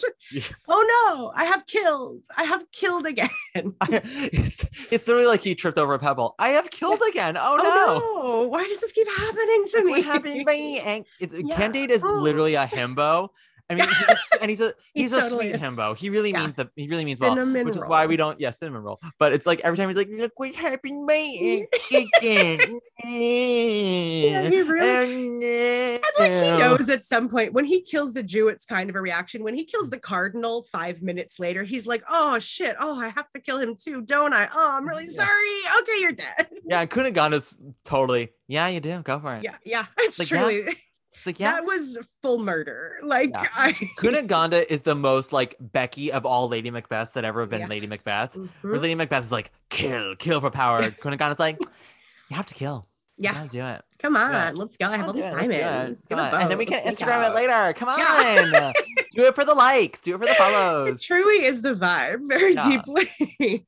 Hashtag murdered Monday. hey, Uh, so Cunegonde goes from there to loaf of bread, which is uh where we were Mhm. at in Make Our Garden Grow. After all the bullshit that these people go through, Mhm. and Candide basically says enough is enough. Mm. And we and we have so as I said we have, we get to this point in two different ways. We either have the original version or the way that the Scottish opera did it, which is the Venice Gavotte, Mhm. where Candide uh, is rich, Cunegonde becomes a whore bandit, Poor and bandit. and he's like, "Look what you've become, whore bandit." He has a whole like 11 o'clock Yeah. roses turn number no he has a whole um how did we come to this from Lippa's wild party where he's like Yeah. look at you all humanity's dead yeah. And she just kind of stands there like, what? ruh-roh. this is not how my day was supposed to go. poor Cunegonde's like i thought i was gonna rip off some rich bimbo but here i am feeling bad about myself Yeah, Whoops. so much guilt. Ouch. Bye. i didn't come to this ball to feel guilty but so that's one way that we get to like Make Our Garden Grow. The other one is that they finally, as a troop, reach the most intelligent man or like the the wisest man in the world, who ends up being Pangloss. Uh, of course. Alive again. yeah, and I love uh, Candide. It's like I saw you get hung at the Inquisition, and Pangloss is like, did that happen? I guess it did. It's Still my very, like- favorite joke. Always Yeah. gets me. yeah, he's it's very, you know, I guess that did happen vibes. And he doesn't Mhm. explain in the same way that we never really find out why the old lady has one buttock. I believe there's one version that implies it was cut off to feed a battalion. Yeah, like cannibalism, and they were like, cut one buttock off of every woman, and it Yep. will be delicious, and Yeah. they will survive. yeah. There's also there's a version of it where she's telling her life story in the boat about and it's the whole point of the story is when Cunegonde is like, you don't know suffering, and She's like, let me tell you about how I have the one buttock. And then Mhm. goes on this really long story about her life that doesn't end in her talking about how she has the one buttock. Yeah. but in it, and I don't think I think it's just in the 70s Wheeler libretto where she's talking about how she's about to get raped by like the general of this army. Mhm. And he just looks, he's lying on top of her and he looks at her with tears in his eyes. And he go, What? And she goes, and then he said, What a terrible time to be a eunuch. Yeah. yeah. And that was in the 88 too. yeah. it's it's a great like and again tells you about the show where like the show is not telling you that sexual assault is funny in fact like it just learning to be gay is almost like the pussy pop and aria telling you about like survivor's remorse and ptsd Yeah, and how that affects it up as like, oh, this is the best of all possible worlds. We're gonna say the worst of all possible things. yeah absolutely but so it's just it, it is able to have fun with the Mhm. toxicity of humanity in the same way that like a Martin McDonagh play does you know Mhm, mhm. So they're not saying like this is something to laugh at but more sort of like we're going to show you really terrible things and the and the genius of us is you are still going to laugh about it Yeah, they really, really pull it off. I would be the first to say if they didn't. I think Yeah. it's so lighthearted, and when you just do it well, you just they when did you it. do it well when you do it well you do it well but so this Voltaire is was onto something. he was this is to say we get to make our garden grow the song that makes me cry Mm, mm. and no version that i've watched yet that's like staged has really done in a way that i would like to see it done because it is a truly earnest Yeah. song. Because it's all about you know there really is no meaning to it all and nothing really is of any part of major plan. We Mhm. are all just ants and what so what do we do? Well you know contribute to the world be a be a person of the world and try to make a little some make one square of the earth a little better than when you found it Mhm. which is very humbling to think about but very true which is to say like no matter who you are in the world you are still in this world along Mhm. with everyone else. We are no different from Kim Kardashian, despite the fact that she's got all the money and all the fame. She's still just flesh and blood in a collection of molecules like we are, you know? Mhm. Which is why I love Cunegonde's lyric. So, like, Candide has his opening lyric, which, you know, you've been a fool, so have I. And there's the great lyric that everyone sings, which is, we're neither, uh, why, no, we're, poor, no, nor wise, nor rich. we're neither pure nor wise nor good. That's the, that's the lyric. yes, good. We're Yes. neither pure nor wise nor good. Nor good. We'll do the best the we best know. we can. Yeah, we know. Best, best we know, because it's got to rhyme with grow. Right, Idiot. Oh my god, truly, truly, Matt. Yes, you can't forget the rhyme. It's true. Matt Well, you- Jesse. you always think it's going to be we'll do the best we can but it can't be can I can. We'll do the best we know. yes It's more iconic anyway. yeah A little something on it. absolutely well because that's, that's the other thing is you know you're when people say i'm doing the best that i can it's like you're doing the best you know how to do Yeah. you don't yeah, know if it's it's a little the, more specific. yeah because you're not we don't know if it's the best of your abilities you have to know more to know what your abilities could Mhm. be but th- this is say Cunegonde's lyric she says she sings i thought the world was sugar cake or so our master said but now i'll teach my hands to bake our loaf of daily bread Mhm. gorgeous first of all the imagery of that alone is gorgeous Yeah. Yeah. sugar is. cake and then bread and that she's going to teach herself to do it that she's going to contribute because up until then Cunegonde is not actually a person in the world. She's learning how to survive but she's learning how to survive by having other people take care of her. Yeah. you know? I will you know, by being the concubine of the rich jew and i guess the sultan or the sheik or whatever it is like she is giving herself up to them but they are providing her with everything. She's not earning it herself outside of them you know? Mhm, she's relying mhm. on their on their wealth. And so she's saying i've now i now understand that i need to have skills and to contribute to living to Yeah. help you and help you live so we can Mhm. live Mhm. and i listened to it and again speaking of the kardashian of it all I, it's me saying to myself like who are you who are you in this world who cares if you get the biggest slice of sugar cake can you bake a loaf of bread Yeah. What are you bringing to the table? Mhm. And isn't that like probably ultimately a little more fulfilling than just receiving sugar cake? Like, what's good is what we make, what we do. Mhm. Like, there's something very, yeah, like true about the simple happinesses that are always within your reach, even when everything is horrifying around you out there. We look to like small community and we look to small acts. And I, I, I don't know. I think small things are big things. You baked a loaf of bread. There's a reason a lot of people started baking in the pandemic. It's because like you accomplished something, you made that, and then you eat that. Like Look, you I made a hat. Look, I Look, made a I hat. made a hat. Exactly. Yeah. Exactly that. Oh, now I'll cry a little bit.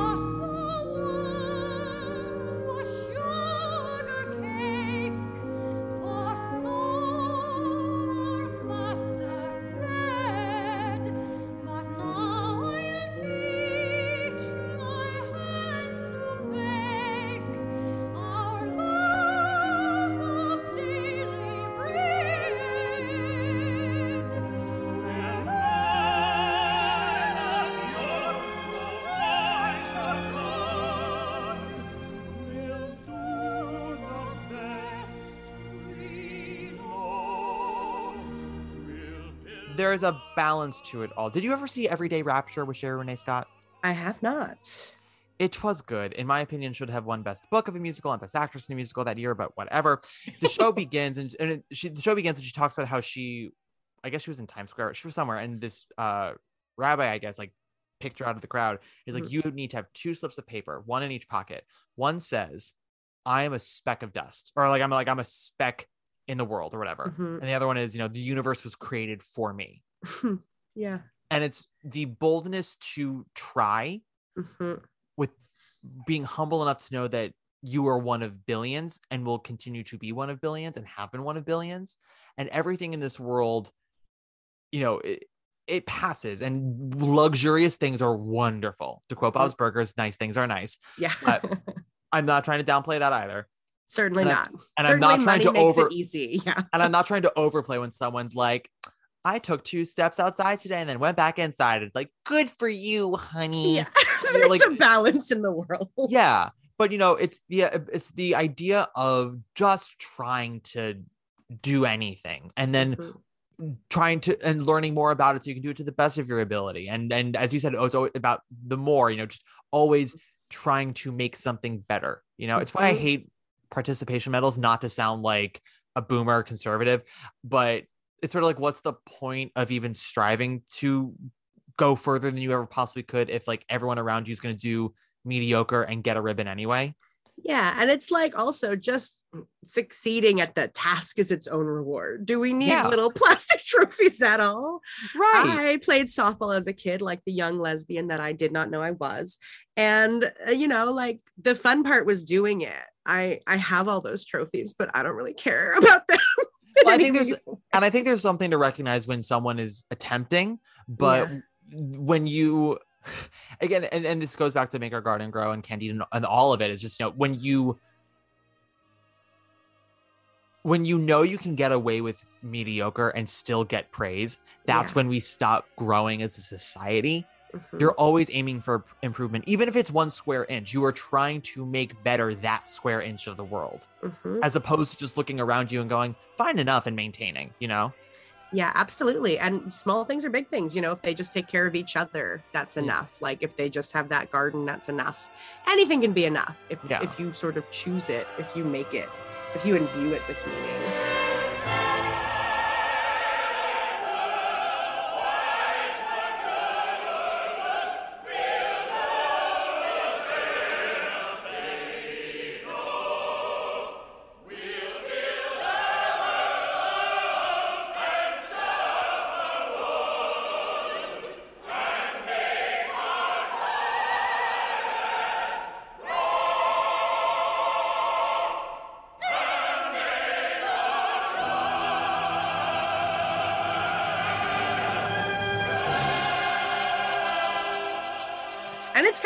Like in a in a musical about philosophy where it's so much of it is just shitting on optimists, which mostly I'm like, yeah, it's too much. And then sometimes I'm like, okay, well, we have to get through the day though, guys. Yeah. They, they arrive at some someplace really thoughtful, like they have an answer almost for you. And it's like kind of a remarkable place to end. As a philosophy minor, I will tell you, I ended every essay with, we can't really know anything. So I can't really like presume to say anything. And I received A after A for that argument. But like, that's a little empty. Candide Yeah. does more. Candide offers you something lovely at the end of like a pessimistic jaunt. It's kind of, it's just like, it's a very glorious ending. I think it, it speaks to why it's so affecting. Yeah, it's very it's very earnest, very grand. What I would like to see do in a production of Candide, because there's also that a cappella section when they do that Yeah. we're Oh neither wise nor, God. we're neither pure nor wise nor good.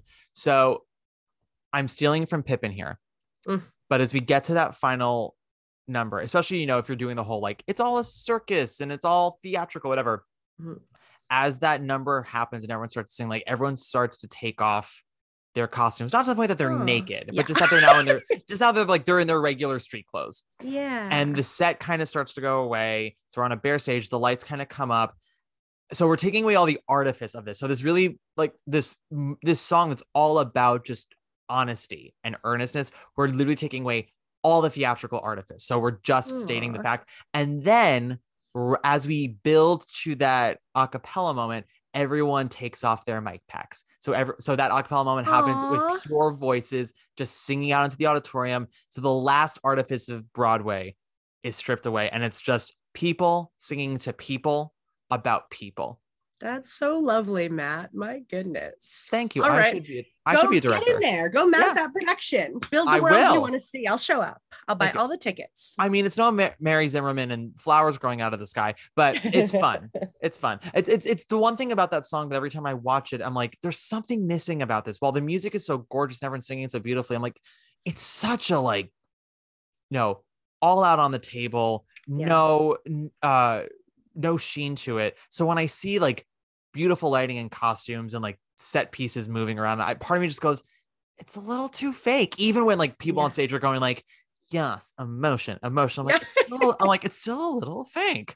So I just want I want the least amount of fakery when that song happens. I think that's so nice and such a nice a way to heighten where we land, which is such we've been so high in the sky absurdist the whole time. It's been hilarious romp, nonstop moving, traveling, raping, dying, war, death, hanging, and we get to land here. I think that's it's a lovely idea that you would just shed all of that to arrive at sort of like you know it feels like the answer at the end of a lifetime and it's Yeah. like being handed to you now and you're like whatever you know i'm still alive enough that i could Yeah. take these words and get out there and be the best jesse field i can be You know what it reminds me of? I'm assuming you saw everything everywhere all at once. Yes. i haven't yet i'm going to see it next week i had a busy week Okay. It's really fantastic. Um, Mm-hmm. it's everything you think it's gonna be and nothing at all like you think it's gonna be. yes i'm so Uh, excited But it reminds me of, and I the first time I actually ever heard this was on the show You're the Worst, where they were the two main characters who are terrible people.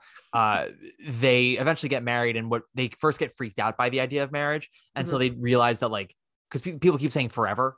And they basically just go, no, just every day I'm gonna wake up and choose you, and then like maybe there will come a day where I don't, but as long as like every day we wake up and we go, we still choose to like be together, right? Great, okay, moving on Mhm. and then we like flash forward and they eventually have a kid and they have a life and all this stuff and Mhm. eventually they stop thinking about how every day they have to make the choice and it's just yeah instinctual but it's the same thing without giving too much away about everything everywhere all at once it's like life especially the way that movie works it's like craziness and Mhm. you I get the idea of how it's both everything is meaningless and yet all important at the same time. So why even bother? And then that's sort of what the main character goes it's like yeah so why am i still choosing it? And not in a way of first in a way of like why would i do that? But then it's like well it's got to mean something if i'm always still going to choose it.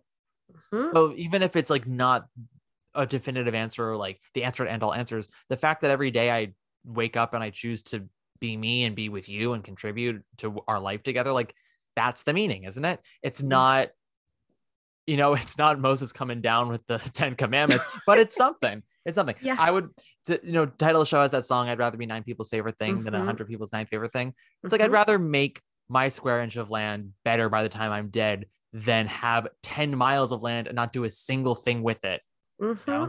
Absolutely. It's what you choose and that we get to choose what matters to us and what is meaningful. Uh, It's like so heartening that something is in your control because so Yeah. much of Candide feels like everything is out of their control. You don't choose war, you don't choose rape. What do they get to choose?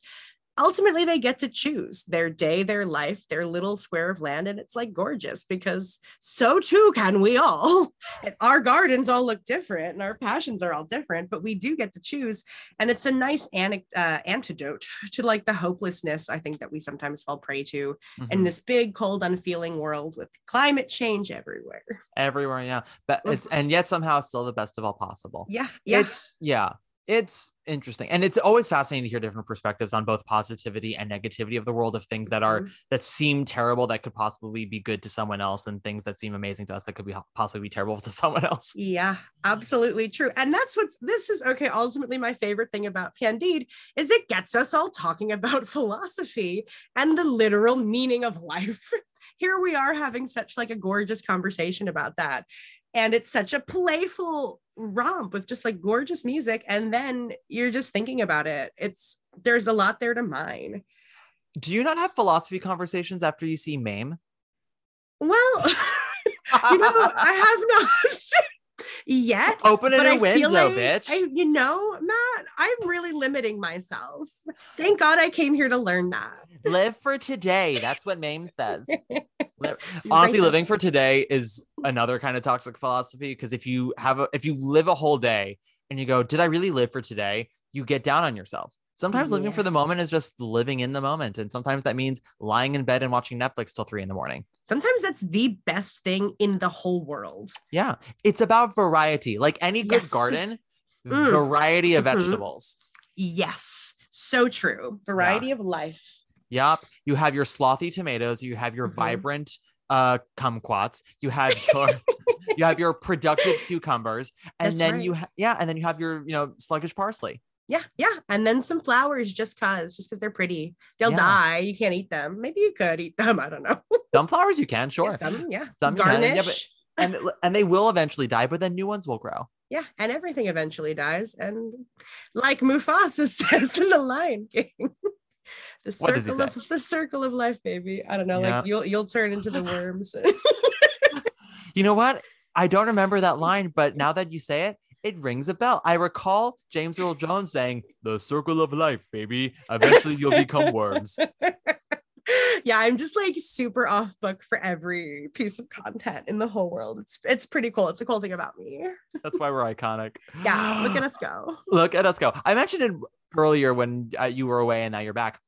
And we Mm. did get a second production of, uh, sorry, a third production of Candide on Broadway, our second revival, once again directed by Hal Prince uh, at the Gershwin Theater, which was most importantly uh, done for two things. One, Jason Danieley's uh, Broadway debut, Mm, right after doing Floyd Collins, and he's just gorgeously sung Candide. ah, But Jim Dale was Voltaire Pangloss and the dude who sings Bon Voyage. yeah. and that I don't know if the New York City Opera version is what started that or if it really happened with that production, but like because Jim Dale is Jim Dale, Mhm. verse or whatever, they're like, you'll play a million different roles. And so the show also became like a star vehicle for him, which Mm. again is like not really the point of Candide. It's not supposed to be a star vehicle for anyone. Everyone's supposed to get a chance to shine. Mhm. Um, but then they also like expanded the role of the old woman for Andrea Martin and gave her all these added songs. Uh, so they took the Life is Happiness Indeed melody and gave her what they called the old lady's false first entrance and second entrance, which is like and it was Andrea Martin coming on stage and being like, I'm Andrea Martin and I'm off stage waiting, and you all know that I'm gonna be the secret weapon. Bring me Mhm. on stage already. Let's get going with the plot. And I'm like, you wanna know what's stopping the plot? Your songs. Yeah. Contributing to the problem, Andrea. hmm The irony of it all. So Yep. candid. When the thing you love is the thing that's poisoning your well. Ah, ah, dark days. dark Mhm. days today. Um, Mhm. yeah. So just let's wrap this up with some uh Mm. rapid fire questions. Let's do it. Question numero uno. over, under, or estimated? Do you think this show is overestimated, underestimated, or estimated? It's a hard one because, like, I don't have a good sense of public opinion on this show. I would Mm. say under because I think that most of my friends have not really heard of it or have not seen it. And I just think that people should. I'm gonna Yeah. go under because I haven't heard anybody else besides you, Matt, like gush over it with me since high school. It was I would it was estimated in high school in New Jersey, Montgomery Township. And that one time, Yeah. I would say it's underestimated by a lot of musical theater fans and a lot of opera fans. Mm, I think for opera people, it's not operatic enough, and for musical theater fans, it's too operatic. yeah. So I think it's a little underestimated in that respect. I think musical theater fans who are opera buffs overestimate the show because they're Mm. like, enough with the comedy. It's important. And I'm like, sit the fuck down, Jezebel. yeah. And I don't know why Mhm. I thought of Jezebel. No, she should sit down. You sit down, Jezebel. much. No Yeah, one's named you anymore. That's it. That's, That's, right. you. You don't get to just be a Bette Davis movie anymore. Mm-mm. Um, where I think it's properly estimated is by us.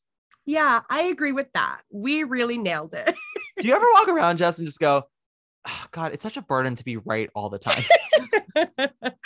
I about half the time, and the other half of the time, I'm like, God damn it, Jesse, you idiot. we are hot, hot dum dums, just like Candide and that's Antony. right. It is hard to be this hot and this dumb. I know. Mm, Mm, Look what mm. happened by accident. Oh, I killed three guys today. Yeah. That's our. People go, do your best impression of Candide. And I go, I killed by accident. While we shake our fucking tatas. I feel like we knocked it out of the park. Yeah, that's Candide in a nutshell. Candide in a nutshell. You have to, you have to squeeze your. If Mhm. you're men, you have to squeeze your boobs together, Mhm. shake it and go. I killed by accident. and then it's like you've seen it. You did it in one minute. exactly. Describe Les Mis in under a minute. We're all poor and dead. There you go. So I mean, when you're right, you're right, man. you're right. You're right. Hey. Second question: the missing link. Uh, what do you think is missing from the show that could really kind of make it indestructible? Do you think? Yeah, I do think it's the tightness. I, I'm not sure exactly like where the scale would hit perfectly, but I bet there's a balance that is close, Mhm. like with the right amount of adventure that gets us there and we don't get tired of it. Because there Yeah. are certainly the thing about episodic shows like this is you could pull out almost anything and it would work overall, except for the beginning and the end. But so it's just like finding the exact right amount of Candide. Like, yeah. was it that hour 40 version with no intermission like maybe or was it that just exactly two hours a little break maybe but i think finding the exact right balance of adventure would would get most people through it in an enjoyable way Um, I would say if your production of Candide goes over two and a half hours, Mhm. something's wrong. yes Yeah, that is the absolute maximum amount of time you're allowed to do Candide, and if Mhm. that is the amount of time, there will be an intermission in there. yes Um, yes please Yes. If it's intermissionless, if you go past two hours, oh impossible you can't death I mean, there, there will be an intermission. People will create it when they leave to pee when they must. and good luck to the poor ushers. God bless them. Uh, last question. Castaway. Who would you like to see in a production of Candide?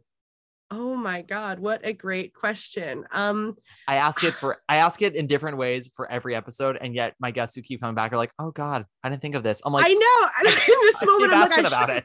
Because I bet, like, given 10 minutes, I would have a great answer for you. I would just love to see like someone unexpected. I feel like every version of Candide is just like regular white people, which is fine, but like shake it up. Like make Yeah. it, you don't need to, that's not a part of the story in any meaningful way. Um I would argue it would help audiences with the detachment of the monstrosity if you um, do color conscious casting, so you don't think of it Yeah. too literally and think of it more abstractly. And then on t- top of that, you open up the door to a myriad of talented people that I don't think I, I think I used myriad incorrectly, but whatever. Of talented individuals who otherwise maybe have never gotten to do the show. Yeah, it's a fine line because I totally agree. You don't want to think about so much trauma on on anybody in a minority, but also it's fun and funny. And how do we let them in on that? Yeah. I mean, like th- that's sort of the thing with Cunegonde is yes, she goes through all this stuff, and but again, you know, it's done with such a light touch. But on the other end, like there's so many sopranos out there. They're like, I just want to show off and be funny. Yeah, Can you just yeah, let me? exactly. I did.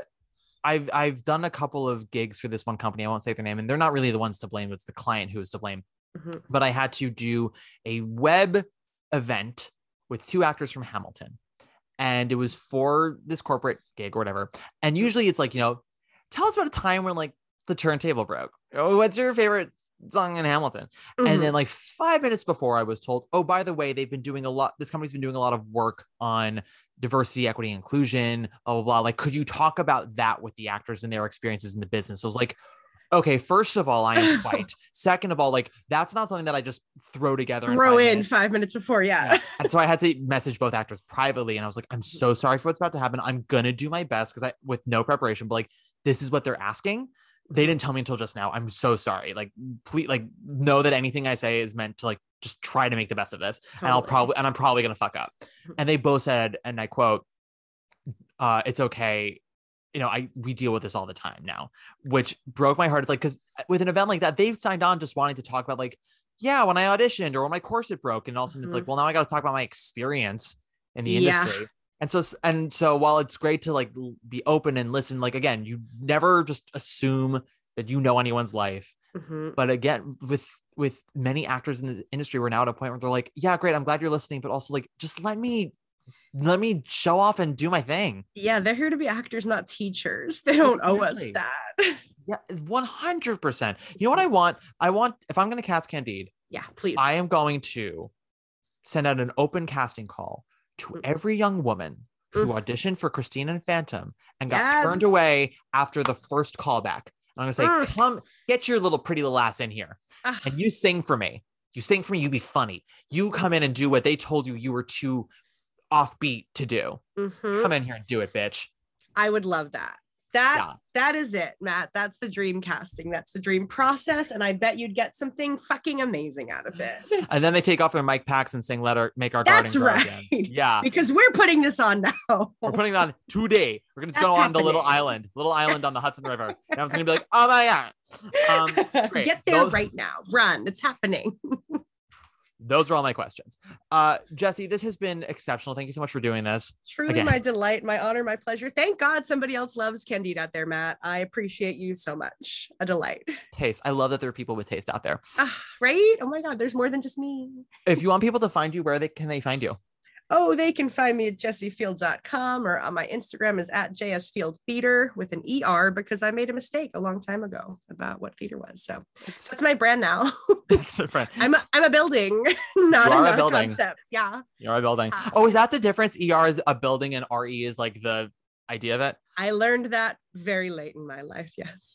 I mean, I just learned about it now, and I'm pretty sure I'm older than you. No, you said you were older than me last time. I think. How old are you? Are we doing We didn't. We never disclosed the actual ages, and I refused to do so. Yeah, let's do it after we hang up the podcast. I mean, I think people know my age. You just don't. Um. So if you want to find me, I'm on Instagram at Matt Koplik, usual spelling. If you like the podcast, rate, review, subscribe, give us a five star rating. Uh, you will join us next week as we discuss another show that has a similar trajectory in terms of the cast album saving its uh, life after closing. But uh, I would argue a more complicated relationship with the score. Uh, we, of course, are talking about Mack and Mabel. Ah, hmm However, here's the thing. I promised you a little teaser uh announcement about the podcast in this next episode, and here it is, y'all. Broadway Breakdown is getting a Patreon. Whoa! Woo! Here's the tea, y'all. All of you know that I've been going through every movie adapted from a stage musical of all time. Started with the 21st century, and then we've moved it back to the 1980s, and we're starting to go into the 1970s now. I've given you my rankings of those movies so far. Mm. The Patreon will be dedicated to these movies exclusively. Every episode will be the next movie that we uh, watch, and I will have a guest on, and we will talk about it, and then I'll tell you where it is in the ranking. You'll also get episodes of this series of Broadway Breakdown uh, a little earlier than you normally would. There will also be some video content that I wouldn't normally share, like probably some video from this episode, just so people can see our faces. Yeah, because uh, we're while we cute. Yeah, we said we said we were hot 15 times, so we better prove it. they need to. You know what they need? They need to see Mm. us shaking our yabos shake, and going. yeah. People need to see my shirt and wall. and wall. Oh, that's Yeah. a treat, guys. You'd be really missing out if you don't you don't sign up for that. When I say eggplant, I know what you're thinking, but truly, just this is just literal eggplant. Yeah, it really is, and it really is a perfect match. You've It got really is. I didn't notice it till I did it. Oh my god. Uh, but yeah, so that's the exciting news. Patreon. Don't ask me when. I'm assuming that this episode comes out at the end of May, if, I, if my timing is correct, which means the Patreon will probably ha- be happening about a week or two after this episode comes out. Woo! Anyway, yeah, but that's yeah, that's the exciting news. So I will make sure you guys all have the links for that. I have to learn how Patreon works between now and when I'm recording this, and I set up the Patreon. Love the vibe. Uh yeah. So yeah, thank you so much for listening, guys. And uh we'll check you out next week for Mack and Mabel. Now we close out every episode with a Broadway Diva. I want to make sure that we have not done Miss Andrea Martin yet. We're gonna do Andrea Martin. I don't think I've ever done her. So we're gonna close so out with Miss yeah, we're gonna close out with Miss Martin. So thank you so much, Jesse. Thank you for listening, everybody, and I'll catch you next week. Take us away, Andrea. Bye. It's time to start living. Time to take a little from this world we're given. Time to take time, cause spring will turn to fall in just no time at all. I've never wondered if I was afraid when there was a challenge to take. And I never thought about how much I weighed when there was still one piece of cake. Have you ever wondered how your favorite performer actually feels? Well, here's your chance. Welcome to The Quiet Part Out Loud with me, Bobby Steggert, Broadway actor and now a therapist to a whole host of Broadway creatives. Part interview, part therapy, this is not your typical podcast. We'll go right to the heart of things with some of your favorite artists what they still struggle with, what lessons they've learned, what they haven't figured out yet. There's enormous power in saying the quiet part out loud. Are you listening? Hey, it's Leslie Odom Jr. here on the Broadway Podcast Network to tell you about the Rise Theater Directory, a program of Maestro Music. Rise is a national online resource designed to connect and empower backstage and administrative and creative theater professionals from underrepresented backgrounds. If you work or aspire to work in the theater community, this can help you find your next project. And if you hire theater professionals, search the Rise Theater Directory to find your next team. Create your profile now and get more information by visiting risetheatre.org. That's theater with an R E R I S E T H E A T R E dot org because only together we rise.